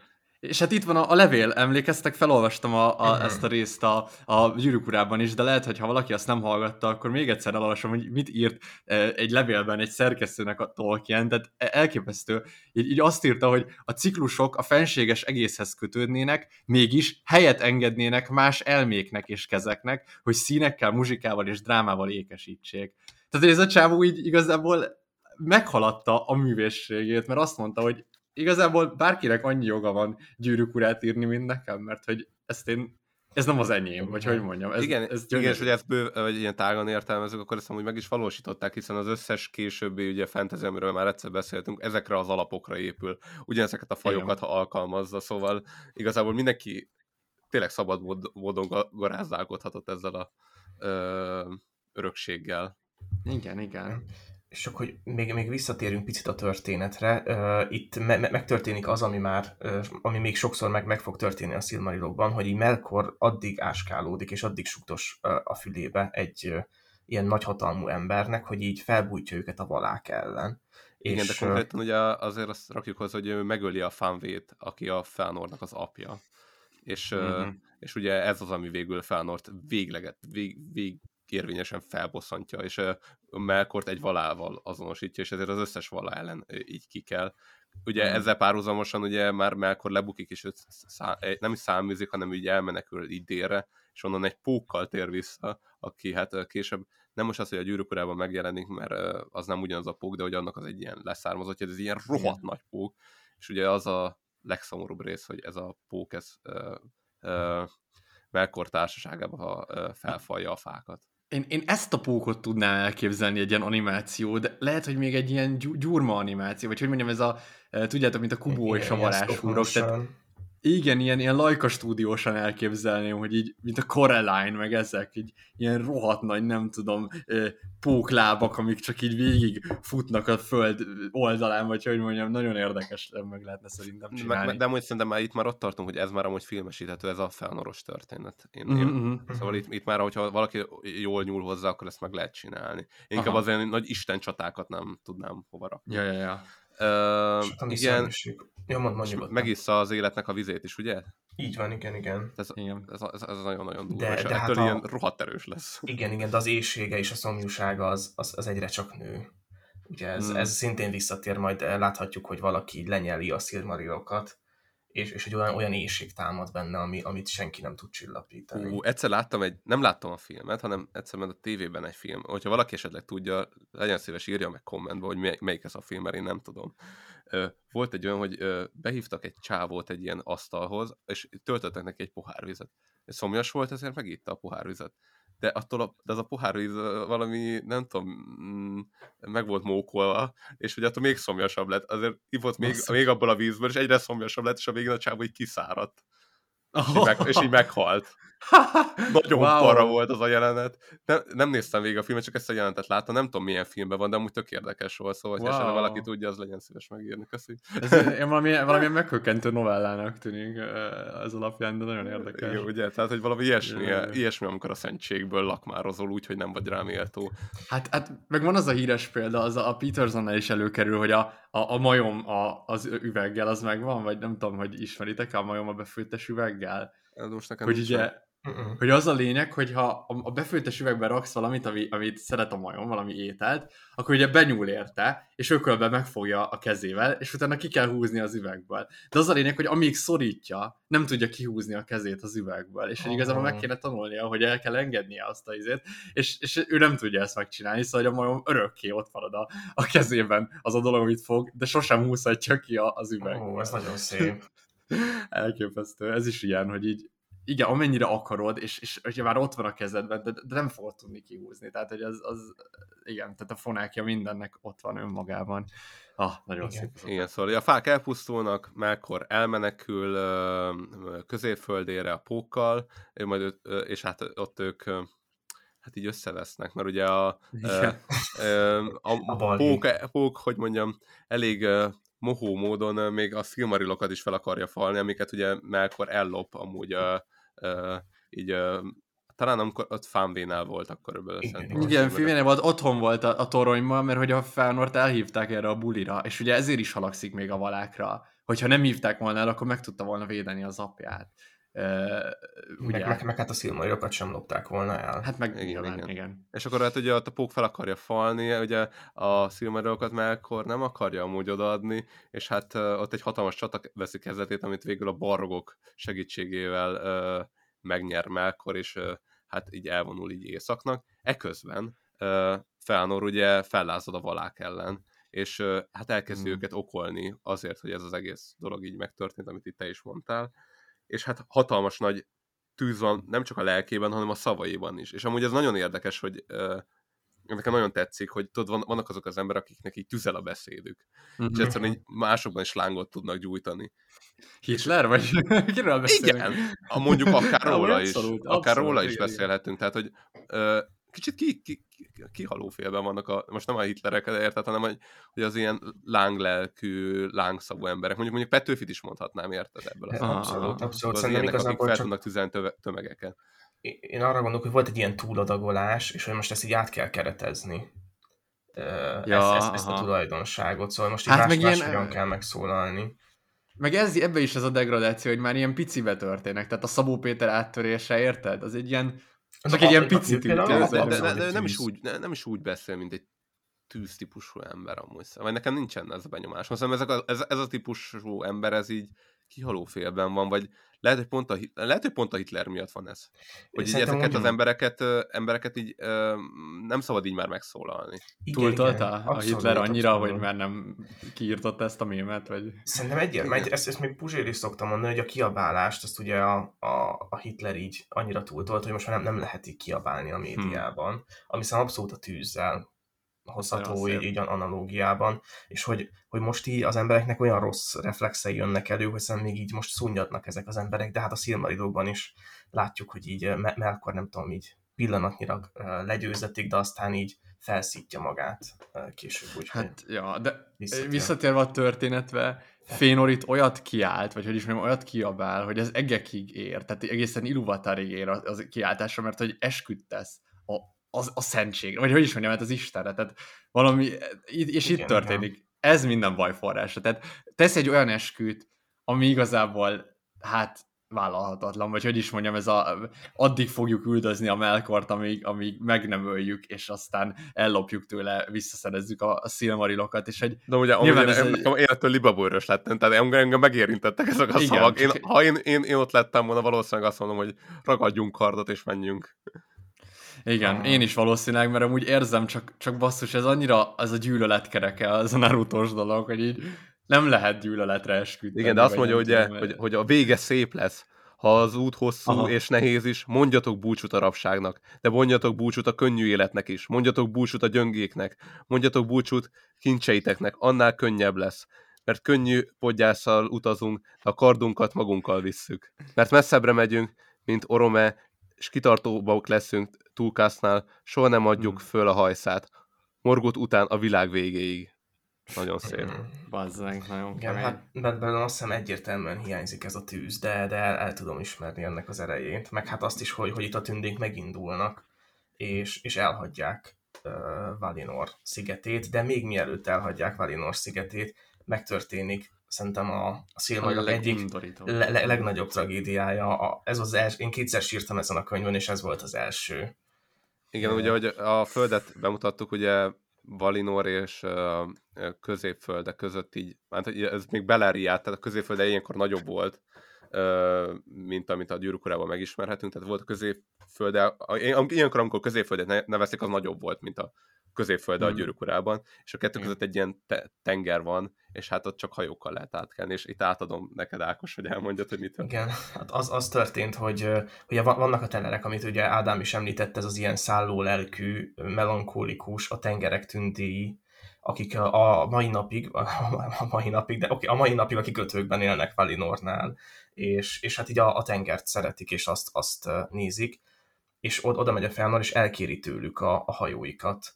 És a telerek nem értik ezt az egész szándékot, meg hogy, hogy miért akar ő innen elmenni, meg hogy így uh, Isten ellen vonulni, vagy bármi ilyesmi és azt mondják, hogy, hogy ők nem adják oda. És akkor a Felnor nyúlszívűnek nevezi őket. Nekem már ez ebbe így nagyon bele, bele jajdulta a lelkem, és, és hogy így annyira így fel, feldühíti magát, hogy rátámad a telerekre, és ez, ez az első olyan alkalom, amikor a tünde tündét öl. És ami még fontos, hogy itt a, a Felnor elkezdi ezt a dolgot, és neki ugye a féltestvérei később érkeznek meg a csatatérre, és ők csak azt látják, hogy háború van. És így a, Noldák népe, ugye a Felnor népe, az így végül egy nagyon komoly mészárlást hajt végre a telereken, és elveszik a hajóikat. Borzasztó. Tehát amikor én ezt olvastam, így nem, nem, el se hittem, hogy ez megtörténik, vagy én nem akartam, igen, hogy ez igen, igen. történt. Tehát inkább így nem akartam, mondom, nem olvasom tovább ennek semmilyen. Igen, an- annyival többet nézek ki a tündékből. Igen, én, igen, én, én ezt a részt így fogtam volna legszívesebb, amikor olvastam volna, és így elküldtem volna a Robinak, vagy a Fuzsérnak, hogy érted, hogy bazd meg, tündék, hogy a, ők a jók, mert szépek. Pazd meg, nézd meg ezt a történetet! Hát ez, ez, ez full trónok harca. Hát igen, abszolút. Igen. Igen. Igen, és, és az is hozzátartozik ez, amikor a Felnor át kell a vizen. E, tehát maga a... Tehát egy, egyrészt meg megtörténik a mérszállás, amit már Alex is említett, elhangzik Mandos átka. Uh-huh. ami, aminek egy része az, hogy, hogy a noldák között a, a kéte és a viszály az mindig a, a vesztük bevezeti őket. Uh-huh. És hogy a Felnor nem bízik a féltestvéreiben, és ő át kell a, hajó, a, a hajókkal, és ezek a hajók a leggyönyörűbb hajók az egész világon. Tehát azóta nem, nem láttak még ilyen szép hajókat, és felgyújtja őket és nem, nem, nem még lapos a... volt a föld, ez igen, a szép, igen. lapos volt a föld, és a másik oldalról mert lapos volt a föld, látták, hogy égnek a hajók, égnek basszus. a hajók, igen. És akkor és a, a féltestvére eh, Fingolfin berágott, basszus, és a, a, az el, elvonult éjszakra, és átkelt basszus a, fa, a fagyos, befagyott tengeren. Csak Ez azért, azért hogy utána menjen, és nagyon sokan meghaltak az úton, de átélnek. Ez... És ebbe volt Galadriel is. Így van, ebbe, így. Ebbe, igen, igen, igen. Nagyon durva. Én, én, ez annyira eposzi elképesztő ez a menetelés, tehát hogy így tényleg egy olyan, olyan szó, tehát, ami lehetetlen, tehát direkt nem ezt választották, mert hogy nem, nem lehet ezen átkelni, olyan hideg, szakad be a jég, minden, és, és így átmész. Az az akarat basszus, na ez a kemény, és így meg itt végre, azt éreztem, hogy végre van kinek szurkolni, vagy nem tudom, én amúgy nekem szimpatikus ez a nagy akarás, csak hogy legyen már valami szent célja, vagy nem is tudom, valami érvényes célja, és hogy itt végre valaki az meg érvényesen akar valamit, hogy így Á, nagyon jó. Úgyhogy ez nekem nagyon tetszett. Igen, de ugye, de hát Fánórik nem várták meg, amúgy, amíg ez megtörténik, meg hát nem is tudták, hogy amúgy ők most hirtelen erre az útra így vállalkoznak, így mert a féltestvérék, hanem ők egyből, egyből, amint partot értek, mentek basszus Angbánba, hogy így, hogy így lesz, leszámoljanak Melkorral. És hát itt történik meg amúgy az első csata Melkor és a, a tündék között, és annyira tetszik, hogy hogy ennek egy ilyen, egy ilyen kvázi ilyen szent neve van, tudod, hogy, hogy ez a, ilyenkor meghaltak a fák, ezért sötétség volt. És ezt a Igen. csatát úgy, úgy hívják, hogy Dragor Nungilias, azaz a csata a csillagok alatt. Mert hogy ugye nincsen mm. fény a világban, csak Igen. a csillagok fénye. És az Igen. annyira szép, hogy így ott a sötétségben megküzdenek a sötétség erőivel, és amúgy győznek a tündék először. E, majd egészen ugye a, a, hát az erődig kergetik a seregeket, és ott viszont előjönnek a barrogok, és legyőzik ugye Felnórékat, és Felnor annyira megsebesül, hogy így elvon, elvontatják még így, vagy így elcipelik így a környező hegyekig, és ott hal meg úgy, ahogy Alex mondta, hogy így lángra kap. Egyszerűen lángra kap. Igen, amúgy én még itt reflektálni kell a, a, a csillagok alattira, mert hogy ez tényleg fontos, hogy, hogy, hogy itt most fog majd megkeletkezni ugye a nap meg a, a hold, ami a, a, az, a, a, a mi hát vagyis hát az ember számára is ismerős időszámítást adják, de hogy itt nekem nagyon tetszik az, hogy, hogy tulajdonképpen itt különböző időérzékletek köthetőek különböző korokhoz, és hogy itt nagyon jön az, amit Ádám, te is mondtál, hogy ez így, mintha a gyerekkor lenne, hogy ugye a gyerekkorban az idő az ilyen végtelennek tűnik, és hogy érted, amikor még a fák vannak, akkor az idő végtelen, nincs számossága, tehát nem számolják meg azt, hogy hányszor kell fel a nap, meg hányszor kell fel a hold, és hogy ez később, amikor már nősz fel, akkor kezd el fontossá válni, hogy így ja, nyolcra, nem tudom, nyolcra pakold össze a táskádat, meg kilenctől lefekvés, szóval, hogy így van ez időnek egy az emberen belül is egy ilyen fokozatos kialakulása, és ez így rávetíthető arra is, hogy mondjuk a, a világban így a, az ember keletkezése az így, hogy uh-huh. analóg ezzel, vagy akár a Silmarillion. Igen, igen, igen, meg ugye, ja, mondjad. Ja, csak még arra akarok rákötni, hogy szerintem az sem véletlen, hogy először ugye 12 órában számolták a napokat a, a uh-huh. fák kapcsán, és ahogyan nősz fel, egyre, egyre, egyre árnyaltabban látod az időt, és úgymond így egyre több időre van szükséged egy napból, tehát gyerekként tök oké és egy 12 órás nap, mert tök mindegy de ja, ahogy így egyre így haladunk a felnővés felé, így árnyalódik. Igen, meg ugye a kezdeti időszakokban, mivel nem nagyon haltak meg a tündék, mert nem volt fenyegetés, mert Melkor meg volt kötözve, ezért az idő ilyen évszázadokkal telt, érted? Mm, Ilyenkor viszont, amikor már a halál egy ilyen reális uh, forgatókönyv a tünde életében, mert, mert csatározások vannak itt hirtelen, már nem, nem ilyen hatalmas ugrások vannak, hanem így 50 éveket ugrunk meg hát, ilyenek. Hát igen, meg a halállal egyértelműen összeköthető ez. Tehát, hogy a gyerekként még olyan igen. messze van a halál, hogy így érted, minek számolni. De amikor már x év fölött vagy, és azt érzed, hogy aha, most már csak ennyi és ennyi éven van megcsinálni, amit meg kell, az így rohadt nyomasztó, vagy nem tudom. Jó, mi még fiatalok vagyunk, de szerintem már mi is emlékszem, beszéltünk erről a Midsommar kapcsán, hogy milyen megnyugtató volt azt hallani, hogy kitolódhat a, nem tudom, a, a dicsőséges felnőttkor 36 évig, vagy meddig. Igen, vagy, igen. Mert hogy amúgy nem képzelnénk el, tehát hogy már itt is az, hogy számon tartjuk azt, hogy mennyi éven van még csinálni valamit. Ez igen. szörnyű. Persze, meg hát itt már tétje van a dolgoknak, amikor mondtad, hogy, hogy te itt izgultál először, amikor átkelnek az ajlójégen a, a fingolfinék, mm. hogy itt viszont már kiírünk az Istenek. Tehát én, én úgy olvastam a szilmarilokat, hogy eddig a pontig minden oké, okay, hiszen hát ott ne. vannak a valárok. Tehát, hogy igazából így olyan nagy baj nem, nem, nem történhet velünk, de hogy itt már elhagytuk őket, és hogy itt már egymás ellen fordultunk, és itt már láttuk az első halált is, majd egy ilyen egy gyilkosságot. És hogy itt, itt innentől ez a komoly, komoly tétje van a dolgoknak, és ami szerintem egy, egy kegyetlen dolog, még a Feanor ugye így öngyulladással meghal, és még emlékezteti az esküjére, a gyermekeit. Neki ugye hét gyermeke van? Vagy kilenc? Már nem tudom. Nem tudom. De hét. igen, hét, igen, hét, hét gyermeke van, és egyébként még, még én picit visszacsatolnék az eskühöz, hogy szerintem nem véletlen, hogy, a, hogy így a vallás tiltja az eskütevést. Tehát, hogy Isten nem hívhatott tanul egy ígéretedre, és szerintem ezért is szörnyű, hogy, hogy az iluvatára esküdött meg Feanor, mert ezt az esküt nem lehet visszafordítani, és hogy látni fogjuk, hogy a, a Nolda hercegek, tehát a Feanornak a, a gyerekei, de még az unokái is ennek az eskünek a, az égő tüze elől menekülnek, amíg hát így be nem teljesedik végül. Igen. Hát igen, de hogyha ilyen, ez amúgy nagyon izgalmas ilyen transgenerációsan érteni, hogy így, én nekem ez is ilyen sokáig ilyen uh, furcsa volt így a Bibliában is, hogy tudjátok, hogyha valaki valami rosszat tesz, akkor nem tudom, hét nemzetségig van sújtva, vagy x nemzetségig, de hogy amúgy ez tökre így van. Mármint érted, hogyha a családtörténetedben van egy nagyon nagy trauma, vagy egy nagyon paradolog, akkor még az unokák, lehet, hogy még a dézunokák is érintettek lesznek ebben a traumában. Igen, igen, ezt nagyon jó, hogy elmondod, mert amúgy szerintem ez, ez nagyon-nagyon nehéz megérteni ezt a bibliai gondolat. Tehát én nekem a középiskolában annyit gondolkodtam, hogy mi a tökömet jelent ez. Igen, igen, és utána, igen. utána jött a felismerés, hogy igen, hogy, hogy vannak egyszerűen traumák, meg történetek, amik, amik nem, nem, nem, nem képesek egy-két generáció alatt kivonulni, hanem tényleg hetedízig le megbüntet, érted? Igen, igen, ez, ez, és ez, ez valójában, és, és itt is ez van, tehát hogy egy ilyen eskü, most érted, akár érthetjük ezt is metaforikusan, tehát egyszerűen benne lesz a családi hagyományban, a családi mesékben, stb. és így basszus csak így transgenerációsan hatni fog. Úgyhogy én nagyon ére, ezt nagyon beéreztem, és így hát szörnyű lehet. Fénor gyerekének lehet, Az biztos. úgy őszintén.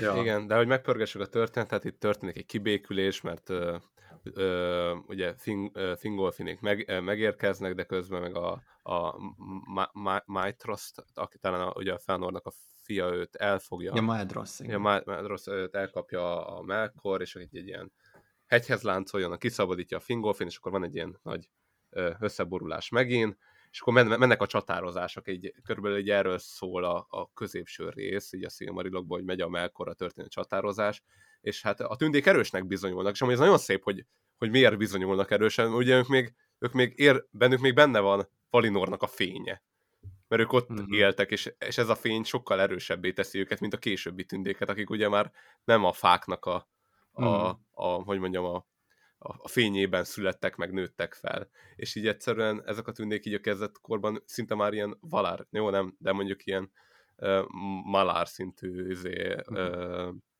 erősséggel bírtak, és folyamatosan uh, legyőzték ugye a, a, a melkort. Igen. Igen. Én itt mindenképp beszélnék arról, hogy így kialakulnak így a birodalmak, vagy nem is tudom, uh-huh. nekem a kedvenc birodalmam az, hát nem tudom, hogy, hogy ez sejtető-e, de nekem a, a Doriász birodalma a kedvencem. Uh-huh. Ahol ugye Singol és Melian vannak, uh-huh. és ugye Melian, Melian egy Maya, aki ugye Hát erről nem tudom, mennyire beszéltünk az elején, de ő egy ilyen is. Mondjuk, ha ők, ők az angyalok, ők, ők egyértelműen Igen, angyalok. akkor ők az angyalok, igen, igen, tehát őket be lehet így mondjuk sorolni, és akkor tehát ő az, aki így ö, ö, von egy ilyen, ö, hogy is mondjam, egy félkör, vagy egy kört, egy ilyen gyűrűt így az erdő köré, és akkor ott, ott így teljes nyugalom és csend van, egy kicsit ilyen, mint a Lotlórien a gyűrűk ura egyben, hogy így, ott így másképp telik az idő, ott így, ott így meg van őrizve minden, oda, oda nem nagyon juthat be semmilyen gonosz erő, és, és hát ami a legjobb, az ezer utak barlangja, tehát hogy ugye e, e, ez a király, ő az, aki itt maradt. Tehát ő sosem járt Valinorban. És ezért ő, amíg ott a Valinori dolgok történtek, addig, nem tudom, összebarátkozott a törpökkel, meg így, nem tudom, növelte így a hatalmát, és hogy a törpök megtanították így, így barlangászni, és csinált egy olyan barlang csarnok rendszert, ami ezernyi utat behálóz így a föld az erdő alatt. Hát ez nagyon király én annyira élnék ott, nagyon jó valami. Nekem, nekem az is nagyon tetszik, ahogy ő találkozik ugye Meliannal, hogy így barongol az erdő, és meghal egy dalt, mm-hmm. és mhm. így követi a dalt, és meglátja egyszerűen a malárt, és így annyira szépnek és gyönyörűek találja mind a, a, azt a teremtményt, meg, meg, meg így a dalt, hogy ő így megfagy, vagy így, így megdermed kővé, mm-hmm. vagy nem is tudtál, kővé is változik, vagy nem tudom, és hogy ilyen több ezer évig csak úgy ott van, és úgy utána tud így feleszmélni ez szerintem abszolút a, a, a Tolkiennek az ilyen szentimentalista gondolkodása a szerelemről. Igen. Hát abszolút, és ez, ez, az a, ez az a szál, ugye a, a Single Melianról jön majd a Beren Lúthien is. Tehát, igen, ugye, meg az Aragorn a, szál is ugyanebből. Igen, igen, tehát hogy azért ez egy, e, ebben a családvonalban, vérvonalban megismétlődik sokszor ez a táncolni látok valakit, és, és, és beleszeretek. Hát, na, na, nagyon érdekes, hogy van egy, mondjuk egy kiváló férfi, de úgy, hogy mondjuk az adott szintjén belül. Tehát mondjuk így nyilván Tingol egy kiváló tünde, ahogy Beren is egy kiváló így az akkori emberek közt élő, és hogy, hogy, hogy a nő mindig egy ilyen szakralitásban van itt helyezve. Tehát, hogy, hogy itt minden szerelem úgy történik, hogy így a férfinek így fel kell érnie a nőhöz, és a nőnek így le kell hajolnia a férfi, az nem tudom mennyire érthető. Igen, igen, abszolút. abszolút. Én ezt érzem, igen. És igen. Ami, ami nagyon szép... Hát ezt annyira érzékletesen mutatja be, hogy ugye itt már fajok között, tehát hogy a tündéhez képest egy majár nagyobb, a, a, az mhm. emberhez képest a tünde nagyobb. Igen, igen. igen. igen. És, és igen, és ami ilyen nagyon izgalmas, hogy én nem tudtam, hogy lehet keveredni a fajok között, de, de ami, és nem is teljesen értettem ennek a funkcióját, viszont, hogy itt, itt lehetőség van arra, hogy hogy, hogy mindent így összekeverjünk, és mindenből a jót így kiemeljük. Tehát, hogy lesz, ezt szerintem el lehet mondani, hogy van egy karakter, akinek egyszerre folyik az angyalok, a tündék, és mondjuk az emberek vére az erejében. Persze, igen. És, és hát... hogy, hogy ő, ő lesz a, a méltó arra, hogy egy nagyon nagy tettet véghez vigyen. Hogy ez igen, mennyivel igen. ellentétes gondolkodása azzal, amit mondjuk a nácik vallottak, hogy ők, hogy ők nem vegyítjük a, a vérvonalat, mert az szentségtelenné tesz, miközben amúgy a, a, a Tolkien meg pont úgy gondolkodik rajta, hogy ha ezek a vérvonalak keverednek, pont abból jön ki a szentség. Igen, igen. igen. Ah, gyönyörű. És annyira szép, nem tudom, tényleg annyira jó ez, a, ez az erdő, ami így, én tényleg, én most, én, én már teljesen beérek, tehát egy, amikor múltkor így haboztam, hogy olyan Lotlórienbe vágyok, de én tényleg egy ilyen erdőbe vágyok, ahol, ahol így időtlen minden, nem tudom miért, ez annyira jó lenne, hogyha igen, igen. Ez végtelen időm lenne. Amúgy engem, amúgy engem elkapott az, amit múltkor a gyűrűk mondta, hogy, ugye, hogy, hogy én mondtam a megyét, uh-huh. és hogy így nem nagyon vágyok Gondorba csatározni, viszont itt amúgy a, a Silmarilokban nagyon ott lettem volna a végeken menni a, menni a gonosz ellenét, Oh, viszont nagyon beéreztem oh, ezt. Tehát, Ez hogy volt a, volt a, a, a, ugye megtörténik az első csata, ugye beszéltünk erről ugye a, a csata a csillagok alatt, és utána volt a, a dicsőséges csata, ez is nagyon szép Mhm. szerintem ez a, Mm. ez a, ez a kifejezés, és akkor, akkor, akkor így egy ilyen gyűrűt vonnak így Melkor köré, és akkor így úgy tűnik, hogy legyőzték, és akkor jön rá Melkor, hogy akit akkor már szerintem Morgotnak hívnak, tehát van egy ilyen névváltás a történetben, mert igazán Hát de várjál, az, Feanor- az, Feanor nagyon fontos, igen, igen. Tehát, hogy, Igen. hogy, hogy így meg saját nevet ad a gonosznak. Ez is azért Igen, jelzi azt, hogy ő ezzel milyen hatalmi igen, szinten repozícionálja magát. Igen, de amúgy fura, mert hogy közben, tehát hogy, hogy, hogy a Fëanor ugye Valárnak tartja a Melkort, és hogy azzal, hogy átnevezik, kvázi kiemeli a valárok közül, és így ö, lerakja őket, lerakja egy polccal lejjebb. Szóval közben nagyon fura, hogy Hát pont, igen, pont ő igen. mondja. Igen, bár ezt De- de- gyorsan tisztázzuk, hogy ő azért Valár is, nem? Melkor. a Melkor? Abszolút, persze. Igen, igen, Igen, igen. de hogy valahogy, valahogy mindig folyamatosan veszít az erejéből, és egyre gyengébb mondjuk a valárokhoz viszonyítva szerintem. Hmm. Hát, Mert egy idő után már nem tud így testet változtatni, meg ilyenek, vagy ilyen, történik. Ja, aha. Szóval így valahogy egyre ja, gyengébb aha, lesz. És ez szerintem azért lesz egyre gyengébb, és akkor itt átkötném, hogy mi történik itt. Ugye legyőzik a Melkor kvázi, vagy egy, egy ilyen gyűrűt vonnak így a, az ő kis birodalma köré, és, és ő akkor rájön, hogy ő orkokkal nem tudja legyőzni a tündéket, hanem neki teremtenie kell olyan teremtményeket, akik, akik felvehetik velük a harcot, és ilyenkor jönnek majd a sárkányok mm, és ő így igen. több, több ezer éven keresztül a sárkányok teremtésén dolgozik, és szerintem minden egy ilyen teremtés belőle is kivesz, és egyre kevésbé lesz valár. Így, ö, Ez könnyen lehet, igen. Aha. Jaj, tényleg, és ezt írják is, hogy szétosztja az erejét és a sötétségét Igen, igen, a, a igen. teremtményeik között. Igen, Ó. igen.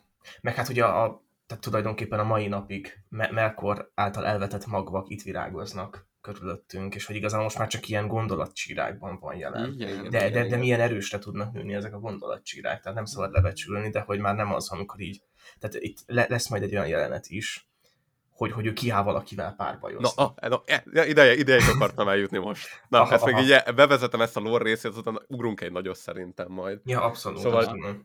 Megtörténik egy, ö, hát egy a nagy csata, amikor így kitör így Melkor ebből a gyűrűből, és ennek a kedvenc, hát, e- annyira szép, egyszerűen ha- hallatszik a, ebből a csatának az ilyen elnevezéséből, amit a Tolkien ad nek- neki, hogy ilyen, ilyen mocskos nyelvezet, ez a Dragor Bragolach, ez a, annyira jól hangzik szerintem, ez az ilyen, Aha. az a, a rejtett tűz, vagy az ilyen hirtelen tűz csatája, hogy így kirobban, tudod, a sárkányok, meg a barogok, és akkor így, így szét, szétoszlik az a, az a gyűrű, ami így, ami így köré volt vonva, és akkor innentől hát nagyon sokáig már, vagy morgotnak a hatalma így elkezd növekedni, de ezt látva Fingolfin úgy dönt, hogy ő egyedül kiáll Melkorral.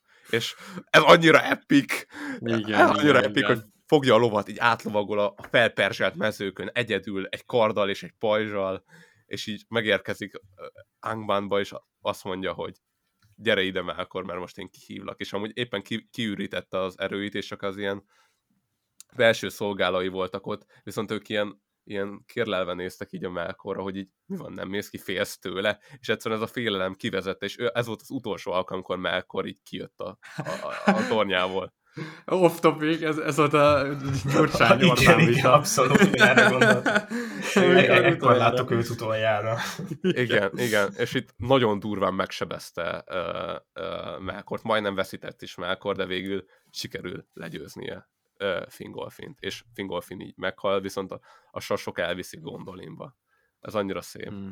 Ó, igen, igen, igen. itt szerintem fontos még picit a sasokról beszélni, hogy, hogy ők, ők ugye Manvénak, Ma- Manvé az egek istene, aki, aki legközelebb áll ugye Iluvatárhoz, és, és hogy a, a sasok számtalan ponton így segítenek a tündéknek, így különös módon így, így aktívan nem, tehát hogy így hogy nem lehet kérni semmit a sasoktól, meg hogy nem, nem csinálnak meg neked így dolgokat, hogy így vigyél el A-ból B-be, úgy tűnik, de hogy például amikor a, a Fingolfinnak a testét el akarják ragadni, ugye ott a tűzben, akkor ott, ott így jönnek és kimentik, de akár a, a valamelyik tündehercegnek a megmentésénél is megjelennek, tehát hogy, hogy a sasok azok ilyen nagyon erős jelenléttel vannak így a, az egész középföldén, és hogy ez nem egy ilyen klisé, hanem hogy ez tulajdonképpen a Mandénak a legerősebb ilyen kisistennek a, a segítsége. Akár Igen, és, hogy, és hogy bár a noldák el vannak átkozva, de hogy az érvényes pillanatokban, mint például ez volt, azért oda mennek a sasok. Igen. Meg hát valahogy így is van hogy már vénni, ha így megkönyörül, vagy nem tudom, ilyen tényleg ilyen nagyon érdekes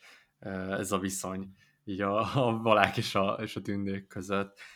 De egyébként itt, itt most lehet, hogy kéne egy kicsit úgy, hogy nem a sztori szerint, csak így nézelődjünk itt középföldön, mert elhangzott gondolin.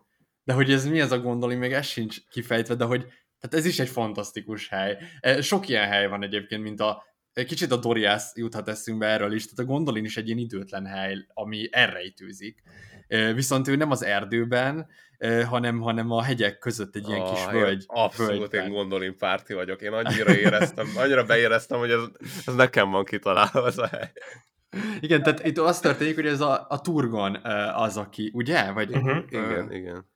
Uh, de ő kinek is a... Na mindegy, de hogy azt hiszem a... Hát azt nem tudom, a... hogy most erről már, hogy a Fingolfinnek a testvére talán, vagy a vagy a, vagy a Fánornak a, rokonsága, szóval itt egy kicsit így összecsúsznak nálam is a dolgok. Minden esetre itt Ulmo az, aki, aki vezet. Tehát, hogy Ulmo, Ulmo viszi el először Gondolinba, és utána később egy másik tündét is Ulmo viszi el Gondolinba, szóval hogy ez így Ulmónak a... Igen, Fingolfinnak a második fia. Aha, és, és ő az, aki igen, tehát őt elvezetik, és, és ő bevonul így a hegyek közé, és épít egy csodálatos várost, uh, Tyrion mintájára, mely Tyrion egyébként a Valinorban volt a tündéknek az ilyen lakhelye, és ilyen gigászi tornyok, gyönyörű márvány épületek, és ezt próbálta meg egy kicsit a középföldei kövekkel, hogy is mondjam, hát így megpróbálta utánozni, imitálni, és nyilván nem lesz olyan szép, mint ami Valinorban van, de hogy még így is az egyik legszebb Igen, de hát ez, kastély lesz. Abszolút, ez, ez, ez, ez, ez a tökéletes, hogy itt így, hogy, hogy romlik, tehát hogy valójában Gondolinnál gyönyörűbb várost valószínűleg nem tudunk elképzelni, sőt valójában lehet, hogy a mi fantáziánkkal még Gondolin se tudnánk elképzelni. De hogy Gondolin Igen. semmi Tyrionhoz képest, és hogy, hogy így, így haladunk egyre lefelé. És de, ugye, de ebből lesz később ugye a Gondor. Tehát igen, igen, igen. igen, igen. És amit tök szép, hogy a szavak is amúgy így kvázi evalválódnak, vagy érted, hogy Gondolinból, igen, ér, igen. valahogy átérzed a Gondort. Abszolút, igen, igen, abszolút. igen. Fú, elképesztő. És hát igen, és ott is, és ez nagyon érdekes ez a hely, vagy hát nem tudom, milyen, tehát hogy ugye itt van egy szabály is, hogy aki ide bejön, az többé nem mehet el, mert hogy már ismeri, hogy hogy kell bejutni. Szóval, hogy, hogy ez a titokzatosság így nagyon, nem tudom, ti bemernétek menni gondolni, vagy, vagy így bemennétek gondolimba azzal, hogy soha többé nem hagyhatjátok el, vagy talán ez egy én, én, én, sajnos, én valószínűleg nem mennék be így emiatt, nekem azt hiszem, hogy így maga a tengerpartok, meg az erdők, azok annyira végtelennek tűnnek. Tehát itt találhatunk olyan tündéket, akik csak így járják a partokat, vagy az erdőket, és csak így dalolnak. És ez, ah, ez annyira szép, hogy így van, van egy teremtmény, aki így azzal tölti az idejét, hogy így dalol, és sétál az erdőben. Ó, és érdekes, hogy mindjárt, mindjárt választottunk egyet. A Alex az erdőket választotta, a tengert, én meg a hegyeket. Mm, Igen, ez izgalmas. Lehettünk volna uh, Beleriádnak három izé tünde királya. Oh, De akkor te bemenni, a gond... te bemenni a gondolimba, Ádám, izé, és nem is jönnél ki. Ez zavar amúgy ez a fogvatartottság, de nem tudom mekkora amúgy az a, az a rész, szóval így lehet, hogy az is ilyen rohadt-rohadt nagy, csak így nem tudjuk felfogni. Hát igen, valószínűleg igen. Tehát, Ak- akkor, akkor, be, akkor bemennék, de amúgy nem tudom, hogy egy ilyen kis zúg érte, de, de nyilván akkor a fény ott, hogy biztos, hogy ellennék. És így, amúgy a, a, a Turgon is tudja amúgy, hogy előbb-utóbb ez el fog pusztulni, ő erről jóslatot kapott. Igen. És így de nem tudja, hogy mi lesz a pusztulásnak a módja, de így minden erővel azért is nem enged ki senkit, mert ettől fél. Hmm. Igen. Én lehet, hogy azt, azt javasolnám, hogy mit szóltok, hogyha így a Melkor legyőzéséhez ugranánk, átugorva a Beren és Lútiánt és a Húrin gyermekeit, amik elképesztően csodálatos történetek. Igen, De lehet, akkor, hogy, hogy így, így tudunk Akkor csak, ezt így rakjuk érni. így, hogy így valószínűleg erre a két könyvről még külön fogunk beszélni, mert egyszerűen úgy érezzük, hogy a Tolkien szentsége megérdemli ezt. E, hát tényleg itt olyan dolgok vannak, vannak hát egy olyan csata, aminek az a neve, hogy a megszámlálhatatlan könnyek csatája. Hát ez annyira szép szó, hogy... Igen. Igen. Tehát ezt, ezt, ezt most mind át fogjuk ugrani, és hát vegyük úgy, hogy ugye Gondolin elbukik előbb-utóbb, és hát Gondolin bukásának egy ilyen, egy ilyen hozadéka, hogy így végül a, valárok egy kicsit megkegyelmeznek a, a tündéknek, és hát Elendír át utazik a tengeren, és kérleli a valákat, hogy így lépjenek közbe. És akkor a valárok így nagyon durván legyopják Melkor. Igen, ez egy, ez egy, ez egy velős összefoglalás, még csak annyit emelnék. Hát, de, de nem lehet, most egy me- mesélhetném fél óráig a történetet. Igen, igen, persze, persze, csak az, ez nagyon vicces, majd hogy az, hogy most így hány oldalt ugrottunk át, de csak annyi, hogy a... a Tolkien is ugye ezt csináltam, hogy igen, igen, egyébként igen, én, ezt én is éreztem, igen, igen. Tehát, hogy itt a, eh, hirtelen ilyen nagyon felgyorsultak az események, és itt éreztem azt, amit írt a levélben is, hogy itt még azért írhatnak mások is akár, tehát hogy igen, itt még lenne mit elmesélni a, talán. Én csak azért. annyit akartam beszélni, hogy az az aki átér a valárokhoz, csak hogy hogyan lehet ezt megcsinálni, hogy ő az, akiben egyszerre folyik a három nem nemzetségnek a vére, tehát az embereké, a tündéké és a, és a májáké is, és hogy ő kap egy isteni, hát az ulmó jelenik meg előtte, és hogy így elég bátor lesz, hogy átkeljen a tengeren, gyönyörű. És jönnek a, a válárok, és jönnek a sasok, és, és egyszerűen hadba vonul minden létező élőlény a középföldén, az égben sárkányok küzdenek a sasokkal, a földön emberek, törpök, tündék, és hát itt már nagyon-nagyon kellemetlen azt látni, hogy ez az egy Michael Bay közül... film iránt, nem? Tehát, hogy ezt abszolút, látom, hogy... Abszolút. Igen, abszolút. Hatalmas rom- robbantások és minden, de hogy, hogy az emberekről most így kevésbé beszéltünk, de, de hogy még a keleti emberek, pedig keleti emberek a legjobb arcok, így a valóságban, hogy, hogy ők inkább a Melkor oldalán küzdenek, és hogy, hogy számtalan ember van, akik, akik hát nem, nem, nem a tündék barátai. És ez már így előrevetít így sorsokat. Hát igen. De egyébként beszéljünk már egy kicsit az emberekről még itt, mert szóval ez nagyon izgalmas, hogy itt ugye ők Iluvátár második gyermekei, és hogy ez ilyen, nagyon ilyen, valahol éreztem ezt, nekem ugye nincs testvérem, de hogy mégis ez a testvérdinamika, hogy a, a tündék így már nagyon kíváncsiak, hogy mikor jön a második testvér, vagy mikor jön a, a kis öcsém, vagy nem tudom, és hogy így folyton várják őket, de hogy van egy ilyen félelem is tőlük, hogy így milyenek lesznek ezek az Igen, emberek. és nagyon érdekes, hogy a válárok ugyanúgy örködtek a tündék érkezése felett, ahogy a tündék örködtek az emberek Így érkezése van. felett. Ah, olyan szép amúgy. Az első tünde király meg, megjelenik az emberek táborában, és dalolni kezd nekik. Először azt hiszik, hogy egy istent látnak, mert hogy, hogy, hogy ők még nem, tehát ez kicsit olyan, mint ha nem tudom, van egy nagy tesód, és ő csinál valamit, amire te így nem vagy képes, de akár csak adni, hogy nem tudom, jól beszél, és te még nem, nem tudsz rendesen beszélni, mert pici vagy, és hogy onnan nézve neked ő egy ilyen isteni minőségnek látszik. Hát igen, és, és tényleg itt az ember annyira így le van helyezve a sokadik lépcsőfokára, tehát hogy érted, miatt megjöttek az emberek, vagy mi megjöttünk, azelőtt nagyon sok minden történt, tehát hogy itt, itt eonok teltek el, és, és csak utána jövünk mi, és, hogy, és hát igen, jellegzetes ilyen, nagyon, hogy is mondjam, az ember úgy van ábrázolva, mint az ember, hogy így vannak emberek, akik rögtön megpróbálnak, nem tudom, Valinor felé elindulnak, tehát, hogy van olyan emberek, akik úgy jönnek keletről, hogy ők, ők a fényt akarják látni. Mert, hogy így, érted, milyen alapon, tehát, hogy így nagyon durva. Nagyon izgalmas az egész, meg nekem nagyon tetszik itt a, az ellentét az első gyermekek meg a második gyermekek között, ugye az első gyermekek nem halnak meg természetes halálban, míg a második gyermekek megkapták ezt a kiváltságot, úgymond. Igen, de hát erről most, itt... most a izénél kéne beszélni, nem a, Numenornál.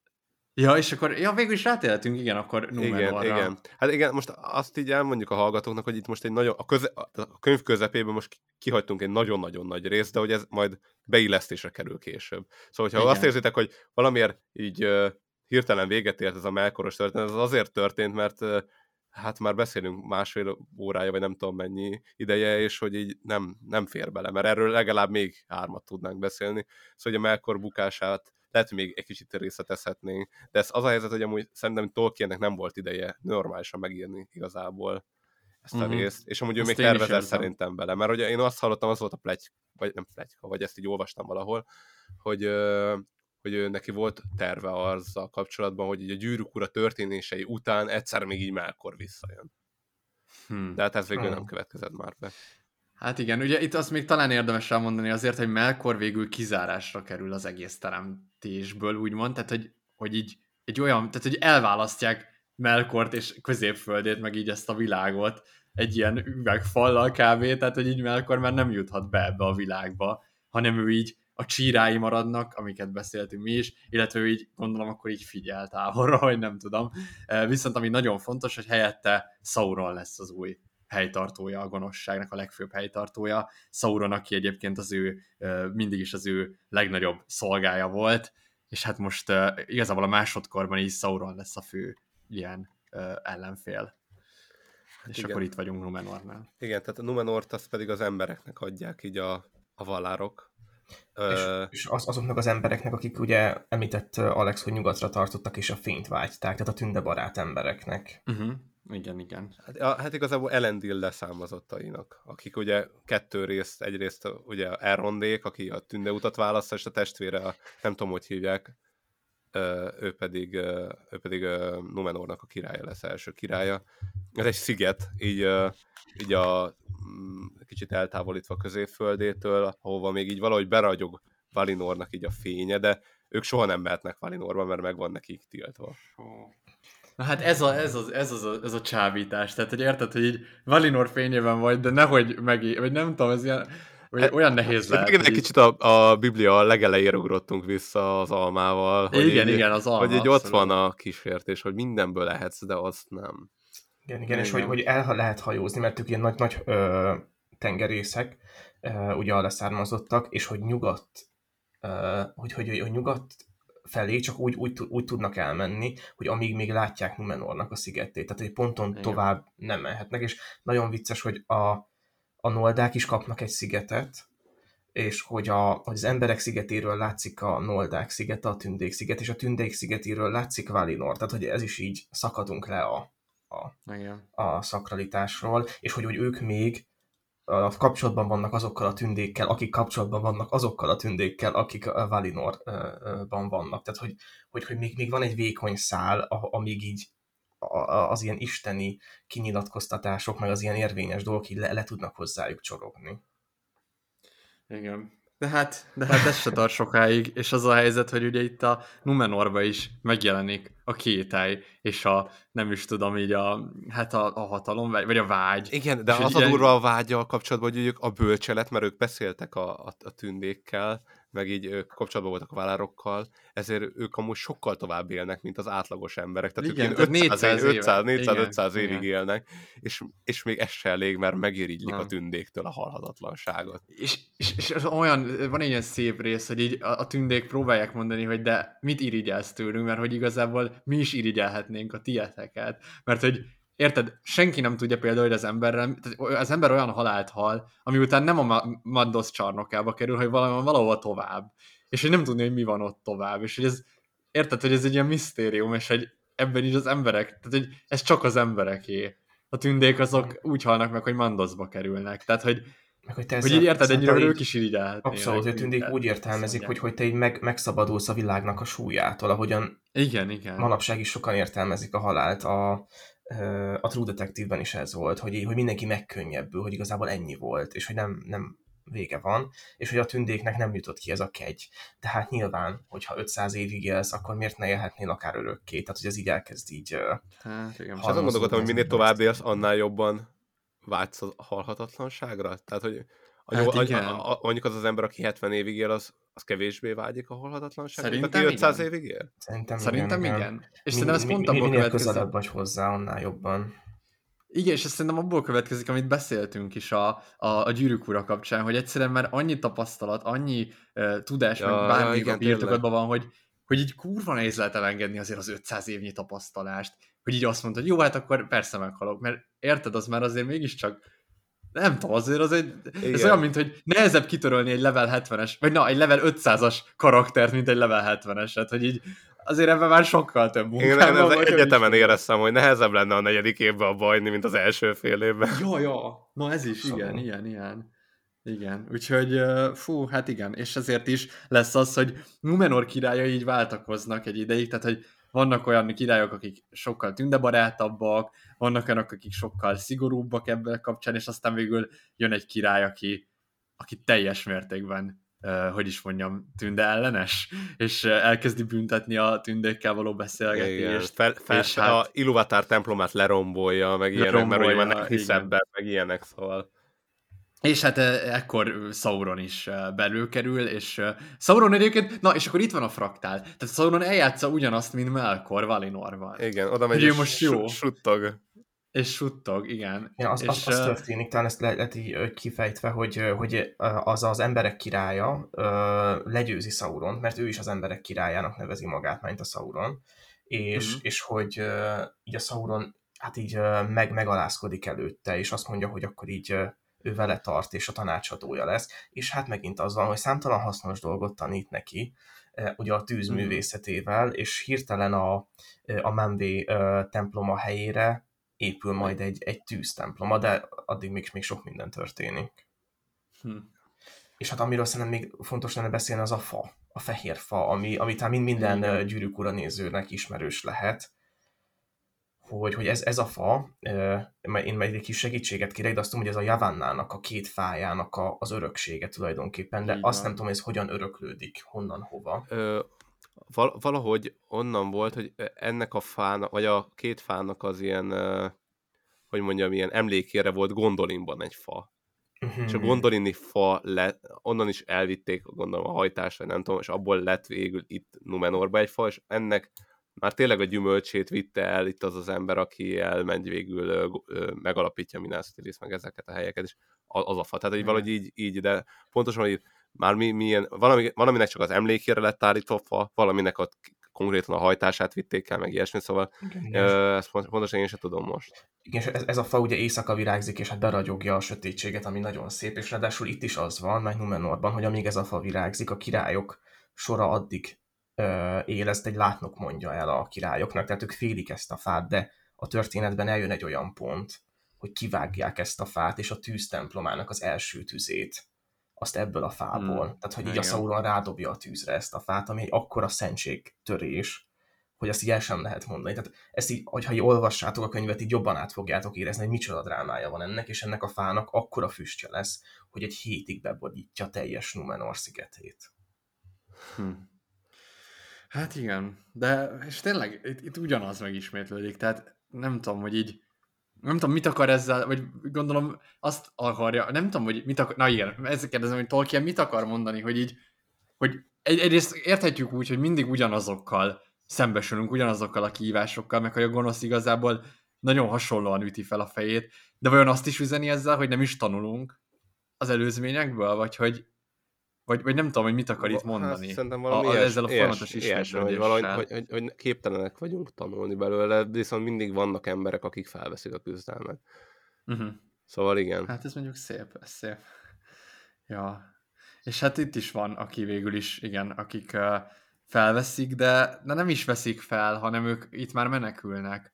És hogy igazából itt végül is a Númenor vesztét azt, az okozza, hogy végül tényleg annyira felszítódik ez a vágy, hogy elindulnak Valinor felé, és megszegik az alkut, és, és messzebb mennek a tengeren, mint, a, mint, a, mint hogy lássák a partokat. És ugye itt megint csak a, ez is egy ilyen visszatérő motivum az egész gyűrűk ura ciklusban is, hogy túl mélyre ásni, túl magasra menni, túl messze hajózni. Tehát mindig ez a, hogy, hogy nem érzed, a, nem érzed a határ, azt az egyetemes határt, ami, ami, ami már nem szabadna túlmenni, és, és, és még, még, még beleraksz annyit, ami már túlzás.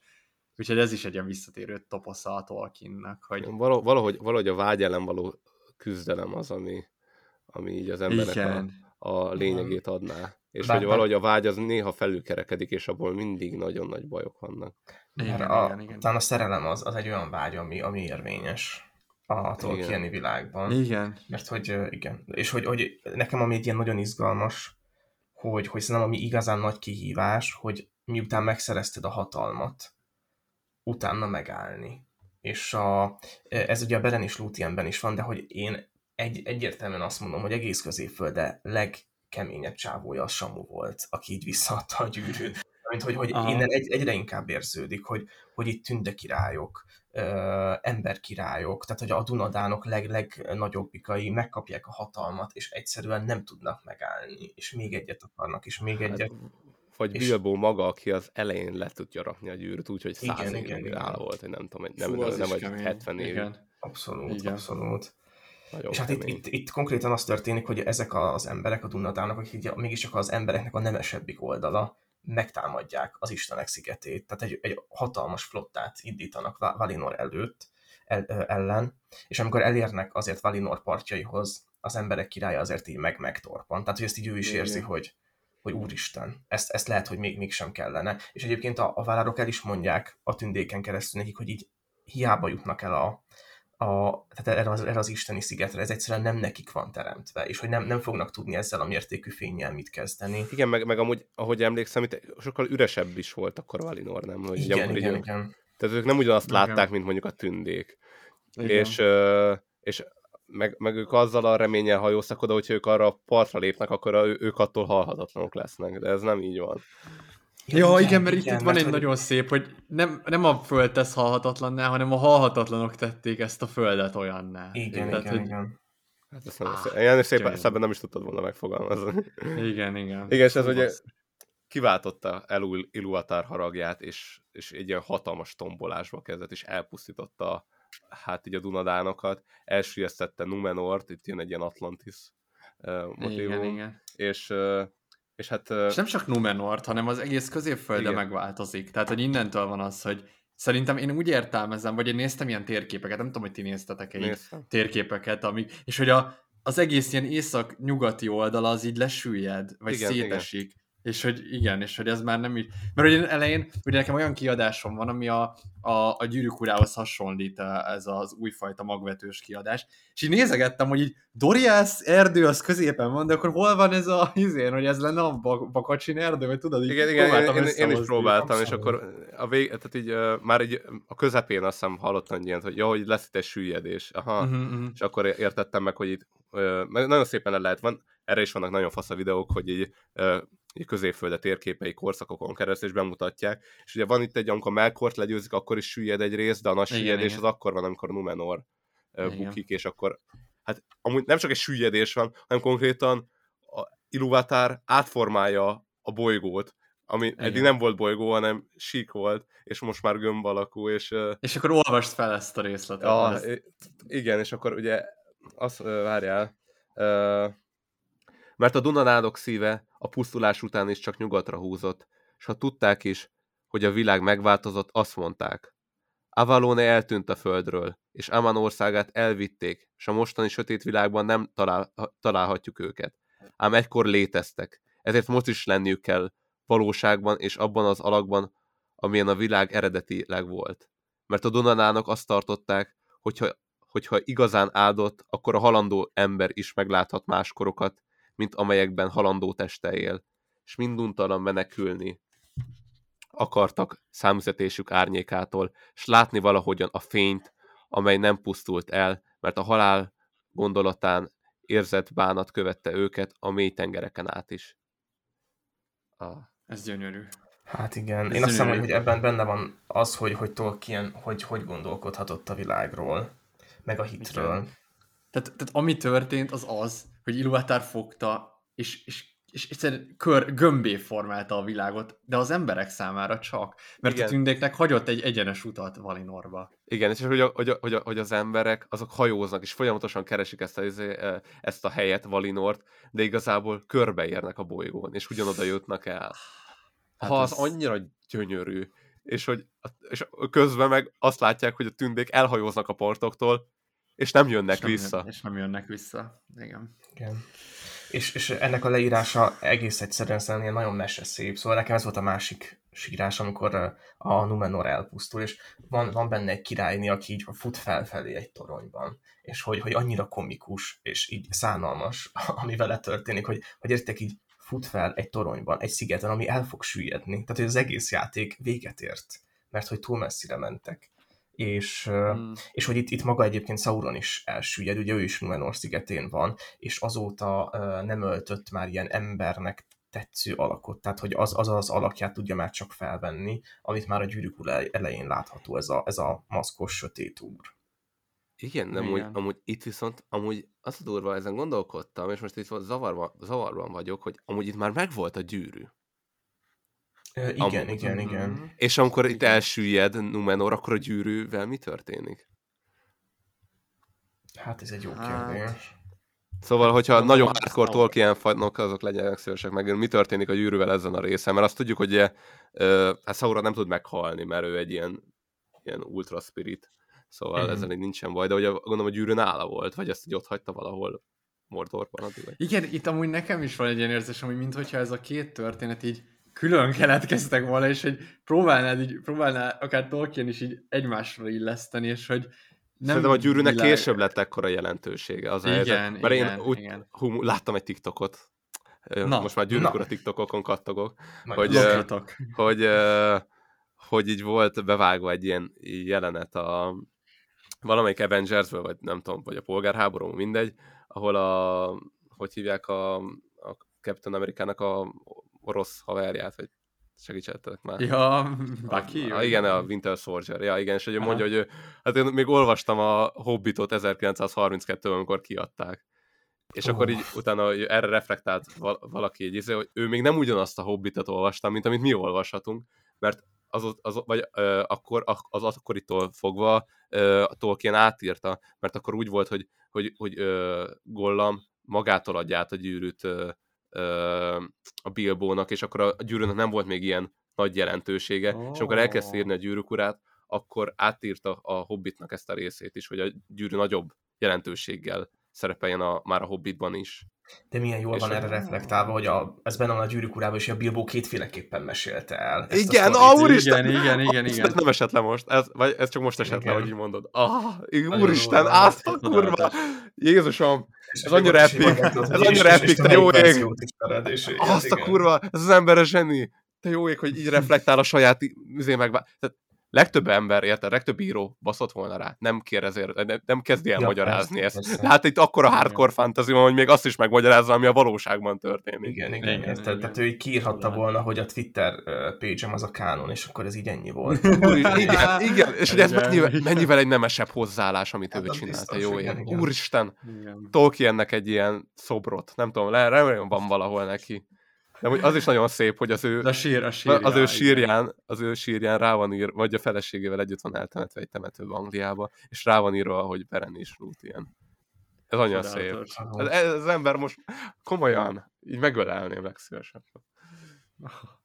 Igen. Én is érzem ezt, ezt a szentséget. Hát igen, és hogy most így már így a vége fele járunk, és így szerintem nem nagyon van időnk a másodkornak meg a történéseiről beszélni, amikor így a, hát a Dunadánoknak a maradéka így megérkezik középföldére, és akkor hát... Harmadkor inkább, nem? Nem, a harmadkor az már a, az már a gyűrűk csatája, ez, ja, a, ez a másodkor. Ja. Ez még mindig a, a, a, másodkor ott ér véget, amikor Sauront legyőzik Isildúrék. Ja, ja, ja, tényleg, igen, igen, igen. Igen, igen és onnan indul a harmadkor, és ugye ezeket is így nagyon röviden itt a Silmarilok végén így összefoglalja. Én még egy valamit emelnék ki. Szerintem, hogy most, hogy lassan a végére érünk, én itt megosztanám azt, hogy hogy így, hogy így gyorsan Tolkien átveszi a második és a harmadkornak az eseményeit, és én, én a legvégén tudtam elsírni magam. Sokszor meghatódtam, de a végén tényleg elsírtam magam. Az az, amikor a, amikor a tündék végleg elhagyják így középföldét, és én ezt így most így felolvasnám, mert szerintem ez, ez nagyon-nagyon szép. Fehér volt a hajó, sokáig építették, és hosszan várta a véget, amelyről Szirdan beszélt. Amikor pedig mindez elvégeztetett, és Isildur örököse lett az emberek ura, és a nyugat uralkodója, világossá vált, hogy a három gyűrű hatalmának is vége. És az első, elsőszülöttek immár vén, eh, vénnek és szintennek látták a világot. Akkor szállt tengerre az utolsó nolda is a révben, hogy mindörökre elhagyja középföldét. Utoljára pedig a három gyűrű őrzői szálltak a vízre, és Elrond föllépett a hajóra, amelyet Szirdán készített nekik őszi félhomályban indultak el Miszlonból, aztán a görbe világ tengerei elfogytak alóluk, és a kerek ég szelei nem zavarták többé a hajót, amely a világ párája fölötti tiszta légben elszállt az ősi nyugatra, és a regék és dalok eldái eltűntek mindörökkel. Oh, nem tudom, nekem ez ilyen nagyon epikus volt, és én úgy éreztem, hogy hogy, hogy így a, a, az egész ilyen Tolkieni világ végére eljutunk a, a ma ismert világba, ami, igen, már, igen. ami már soha nem lehet olyan szép és ragyogó, mint amilyen korábban volt. Nekem is volt egy nagyon erős ilyen mag, magunkra maradtunk érzésem. Mm. Én is ezt éreztem, igen, hogy az em- most akkor az ember következik egyedül, és így hát látjuk, hogy mi lesz ebben. Jöjjenek vissza a tündék, légy. Igen, igen, de hogy, de hogy közben meg a nemesség az, az akkor ben, vagy nem is bennünk, de valakiben. szóval, hogy... Valahol ott van, igen. Igen, igen. De én engem az a baj, nem, nem szeretnék az AI-ról beszélni ebben az adásban, mert, mert túlságosan szakrálisnak érzem. De hogy mi van, hogyha a, az Illuvatár újabb gyermeke az az AI. És hát, hát abban már semmi szakralitás nincsen. Igen. Hát nincs, nincs. Meg az, az nagyon egy ilyen törp munka, úgymond, hogy Szóval a, a kő, kő munkája. Na, ami nem tudom, de az biztos, hogy szörnyen szomorú. És, és hogy ahogyan a gyűrűk ura egy ilyen kis kacsaúztatónak tűnik a szilmegylök tükrében, a mi jelenlegi világunk, az pedig egy, egy, egy ilyen kiszáradt pocsolyának. Tehát itt igazán már semmi sincs. Igen, igen. Ö, hát ez, szerintem Szerintem így nagy vonalakban sikerült összegeznünk ezt a könyvet. Nyilván erről még szerintem legalább három óra beszélgetés így, így, így mehetne, mert a középső rész teljes mértékben így kihagytuk, de hát így is ez több mint két órás adás. Úgyhogy én inkább arra kérnélek titeket, hogy így valami összegző gondolatot így a, a könyvről, hova helyezitek ezt így a, az irodalom, nem tudom, panteonjában, mit gondoltok róla, kinek ajánlanátok, milyen volt olvasni, élményre, szóval valamit, amit Igen, el tudnátok én, mondani. Én, én mindenképp akarnám, hogy akkor csináljuk meg a tipikus szabad polcosat mellé, hogy így kinek ajánljuk, vagy hogy egy valakinek küldjük el, vagy nem tudom.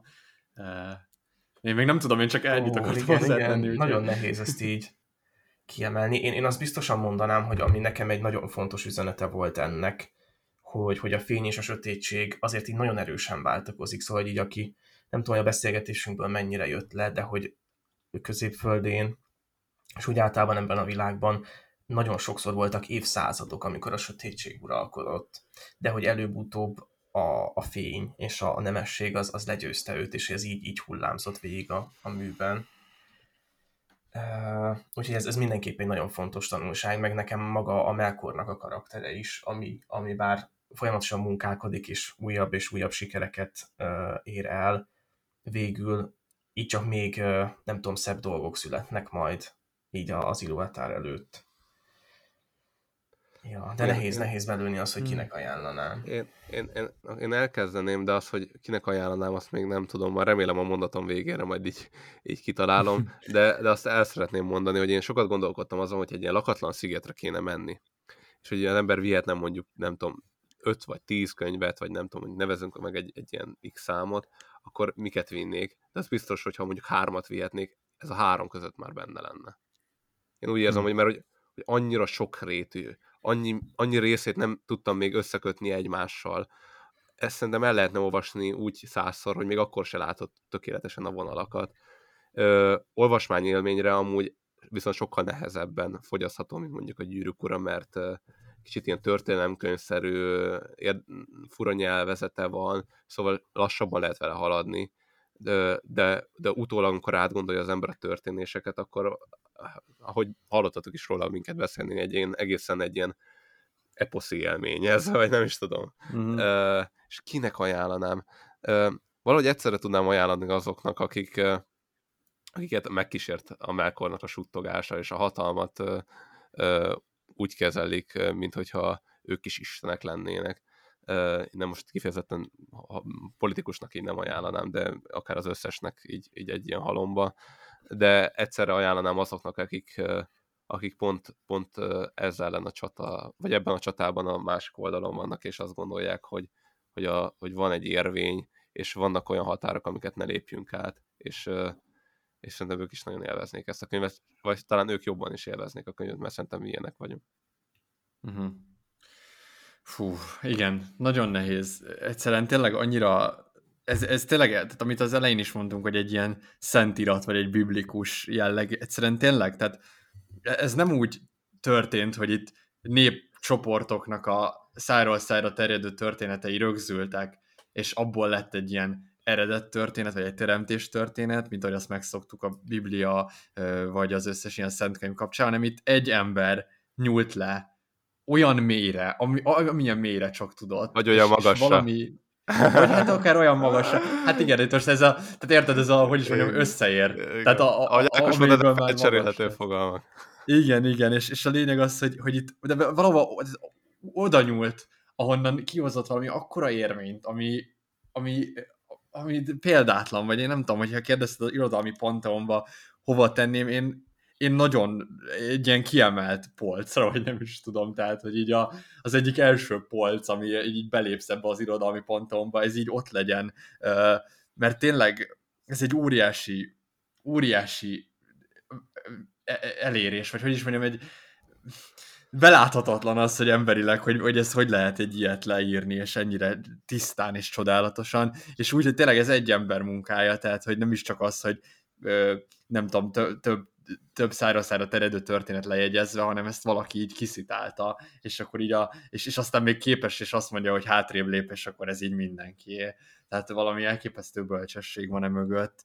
Úgyhogy, úgyhogy én is tényleg csak szuperlatívuszokba tudok beszélni róla, és egy nagyon-nagyon jó élmény volt, és, és, és azt gondolom, hogy mindenkinek ajánlanám, aki, aki egyébként így valamennyire szkeptikus, a gyűrűk ura kapcsán, most lehet akkor megint a, a Puzsérra is gondolni akár, de aki mondjuk ezt így viszi, hogy így ez csak egy ilyen fantasy történet, vagy ez csak egy ilyen, csak egy mese, vagy Gyerekmese, tudom. igen, szóval ez Igen, igen, akkor érezzük meg, hogy mekkora perspektív. Én aláírom, lehet, hogy ez egy mese, és, de hogy ez nem pejoratív, mert hogy a mesének ilyen ereje van, tehát hogy itt, itt összefonódik 10 millió mese, és és, és ez ad ki egy, egy egészet, ami gyönyörűbb bárminél, egy prizma, ami egyesíti a fényt, nem tudom, tényleg hát nem maga tudom. a Silmarillok. Meg.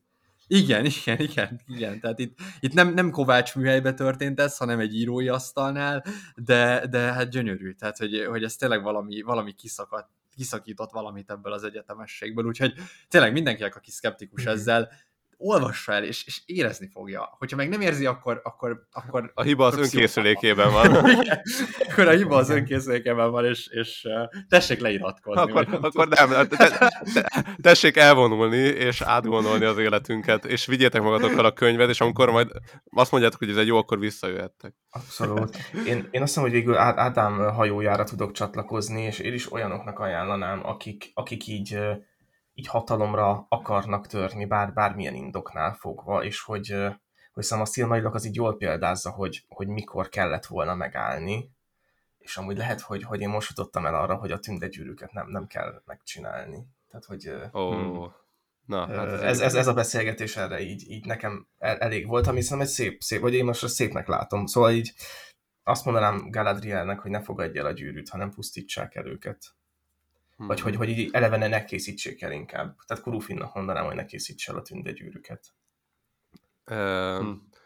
Azt akarom még kérdezni, vagy így ezt csak így beszúrni, hogy, hogy amúgy nagyon érdekes szerintem, hogy amúgy erről a könyvről amúgy így nincsen így beszélve, vagy így oké, okay, ilyen Tolkien fanok beszélnek nyilván erről a könyvről, de hogy ez így irodalmilag nagyon érdekes módon így nem kerül így magasztosulásra, vagy, nem szoktak erről ilyen irodalmáról beszélgetni, hogy mekkora királykönyv. És ez szerintem nagyon, nagyon méltatlan. Azért, mint szerintem csak pont ez a baj, hogy inkább max ilyen kurzusokon, vagy hogy vannak ezek a Tolkien kurzusok, vagy az ilyen posztfent, nem tudom milyen, szóval vannak ilyen kurzusok, ahol ez szerintem előkerül, de hogy pont ez az, hogy el van zárva egy kicsit egy ilyen csontoronyba, én azt, inkább az, hogy, hogy így a nagy népek nem olvassák, vagy nem tudom. De, de érted, az... tehát e- ezerszer láttam hogy a gyűrűk urát, de én most jutottam el odáig, hogy így, jó, hogy tudtam, hogy van a Silmarillion, de fogalmam sem volt, tehát fél évvel nem tudtam, hogy ez a teremtés történettől meséli a tör, a, az egészet. Oh. Érted? Szóval én azt tudtam, hogy jó, hogy a Silmarillion, hogy az is ilyen a gyűrűk ura virágában játszódott történet, ennyit tudtam róla. Ja, aha. de, de, de, de, ez így nincsen szerintem kellően népszerűsítve, meg elmagyarázza, hogy basszus, ez, ez, ez, ez, ez egy real, real deal. Igen, de egyébként arra is gondolok, hogy én, nekem van pár ismerősöm, aki olvasta a Silmarillokat, és hogy ők, ők kevésbé voltak úgy, mint mi. Szóval lehet, hogy az is van, hogy, hogy akik mondjuk így, nem tudom, valamennyire nyugatra tartanak, és keresik a fényt, és járják a tengereket, azoknak egy ekkora élmény hol lehet, hogy mi tündék vagyunk, akik amikor Valinorba lépnek, mi érezzük, de ők azok az emberek, akik a partra lépnek és ürességet látnak. Ó, azért én a tündét, inkább azt mondom, hogy Maxi Numenor leszármazottainak a leszármazottainak a... De igen, tudom. igen, azt, azt, azt akartam mondani, hogy mi, mi olyan, olyan hobbitok vagyunk, akik nagyon közel élnek a, a Valinori tengerhez, oh. és hogy így, oh. így, így nézelődnek kifelé. De az, az biztos, félnek a víztől. Ó, ez amúgy nagyon izgalmas, hogy hogy ez mit jelent. Na mindegy, az biztos, hogy akkor szóval az, azok az emberek, akik amúgy keresik a, a szakralitást, meg, meg így a mítoszok iránt van bármilyen pozitív vegyértékük, azok így nagyon-nagyon élvezik. Az nekem is furcsa, hogy, hogy így irodalmi, szóval hogy, hogy nincs így benne az irodalmi mainstreamben. És hogy, hogy így ilyen De mert a gyurukura amúgy meg benne van, érted? Szóval ezért igen, fura. Igen, igen, tehát hogy fura, hogy ez, ez így... Én, én azt hittem a szilmairokról, hogy ezek amúgy ilyen, ilyen ez egy spin-off dolog. Tehát, hogy en, ennyire nem is Igen, igen, hogy absz- abszolút, szól. abszolút, én is ezt hittem, hogy, hogy ez spin-off. Mm. Meg, meg ugye, amit írogatnak róla, amikor elkezdtem olvasni, hogy így, hogy így mire számíthatok, akkor azt írogatják, hogy, hogy, hogy ez nem egy kerek történet, hogy így összevész, vagy egy kicsit ilyen csapongó. Lehet, de amúgy nagyon-nagyon mhm. kerekre van szertkesztve. Szóval így, én, én abszolút azt érzem, hogy, hogy egy, egy, egy fullos történetet mesél el. Én azt hittem, hogy sokkal szétszórtabb lesz, és hogy nem kapcsolódnak egymáshoz dolgok, de nagyon-nagyon szépen tehát... szervesen épül föl. Igen, tehát oké, okay, hogy időben ugrálunk meg, hogy több konfliktus, de hogy egy, egy tematika az nagyon kijön. Tehát én, én, én pont azt gondolom, hogy ez ahhoz képest, hogy ez egy ilyen mű rohadt uh, átgondolt és, és megszerkesztett. Tehát, hogy igen, ennél igen. talán nem lehet központibban felfűzni egy ilyen szértágazó persze, történetet. Persze, meg hát, hogy most me- megteremteni egy mítoszvilágot, egy világot tele mítoszokkal, az nyilván nem lesz egy olyan történet, ami minden mindent lefed, mert hogy maga a mítoszaink is olyanok, hogy szóval mondom, hogyha a hát görög hát, mitológiát így felgöngyölítenénk, azért ott is lennének egymásba ütköző szálak, meg, meg lyukak, meg ilyesmik. Hát ja, de, de, de ezt, ezt ö, hogy is mondjam, koherensebb élmény volt olvasni, mint, mint elolvasni az eddákat, a, ugye a, az eddák, a, a, ö, hogy hívják a, ezt a skandináv mitológiának a könyve, igen. Tehát én azt elolvastam végig, és esküszöm, kevésbé volt koherens, szóval ö, érted? Igen, igen, szóval az, hogy több ezer évet így ö, ilyen összességében és koherens módon megfogalmazni, szerintem ez egy hatalmas teljesítmény. Úgyhogy köszönjük Tolkiennek ezt az élményt, és igen. Hát szerintem kimerítettük ennek az adásnak a hosszát és kereteit. Még vissza fogunk térni ebbe a világba. Egyrészt ugye folytatjuk majd a Gyűrűk a második és harmadik részével, majd a vágatlan verzió keretei között, és uh, szerintem ezt így megí- megígérhetjük, hogy majd előbb-utóbb a Beren és Lútienre, vagy a Hurin gyermekeire így így sort fogunk Vagy keríteni. Vagy hogyha egyszer nagyon elszántak leszünk, akkor nekiesünk a, a, a, a, a befejezetlen, elveszett, történetek. befejezetlen történetek. Az, mindig, az, mindig keverem ezt, mindig azt gondolom, hogy az a címe, hogy elveszett mesék, ja, de nem tudom. De, de lehet, hogy vagy lesz, hogy van elveszett mesék, meg, meg, meg van az Unfinished Tales, de lehet, hogy ez a kettő ugyanaz, csak a fordítók. Ja. Jó, mindegy. Szóval az a nagyon vaskos kis könyv, amiben még szerintem rengeteg érdekesség lehet, szóval ki tudja, lehet, hogy erre is sor fog kerülni. Nagyon örülünk, hogy így meghallgattátok ezt az adást, és uh, uh, hát olvassatok több Tolkien-t. Uh, részemről ennyi volt. Sziasztok! Igen, szakrális időtöltéseket kívánunk. Sziasztok! Keressétek a fényt. Sziasztok!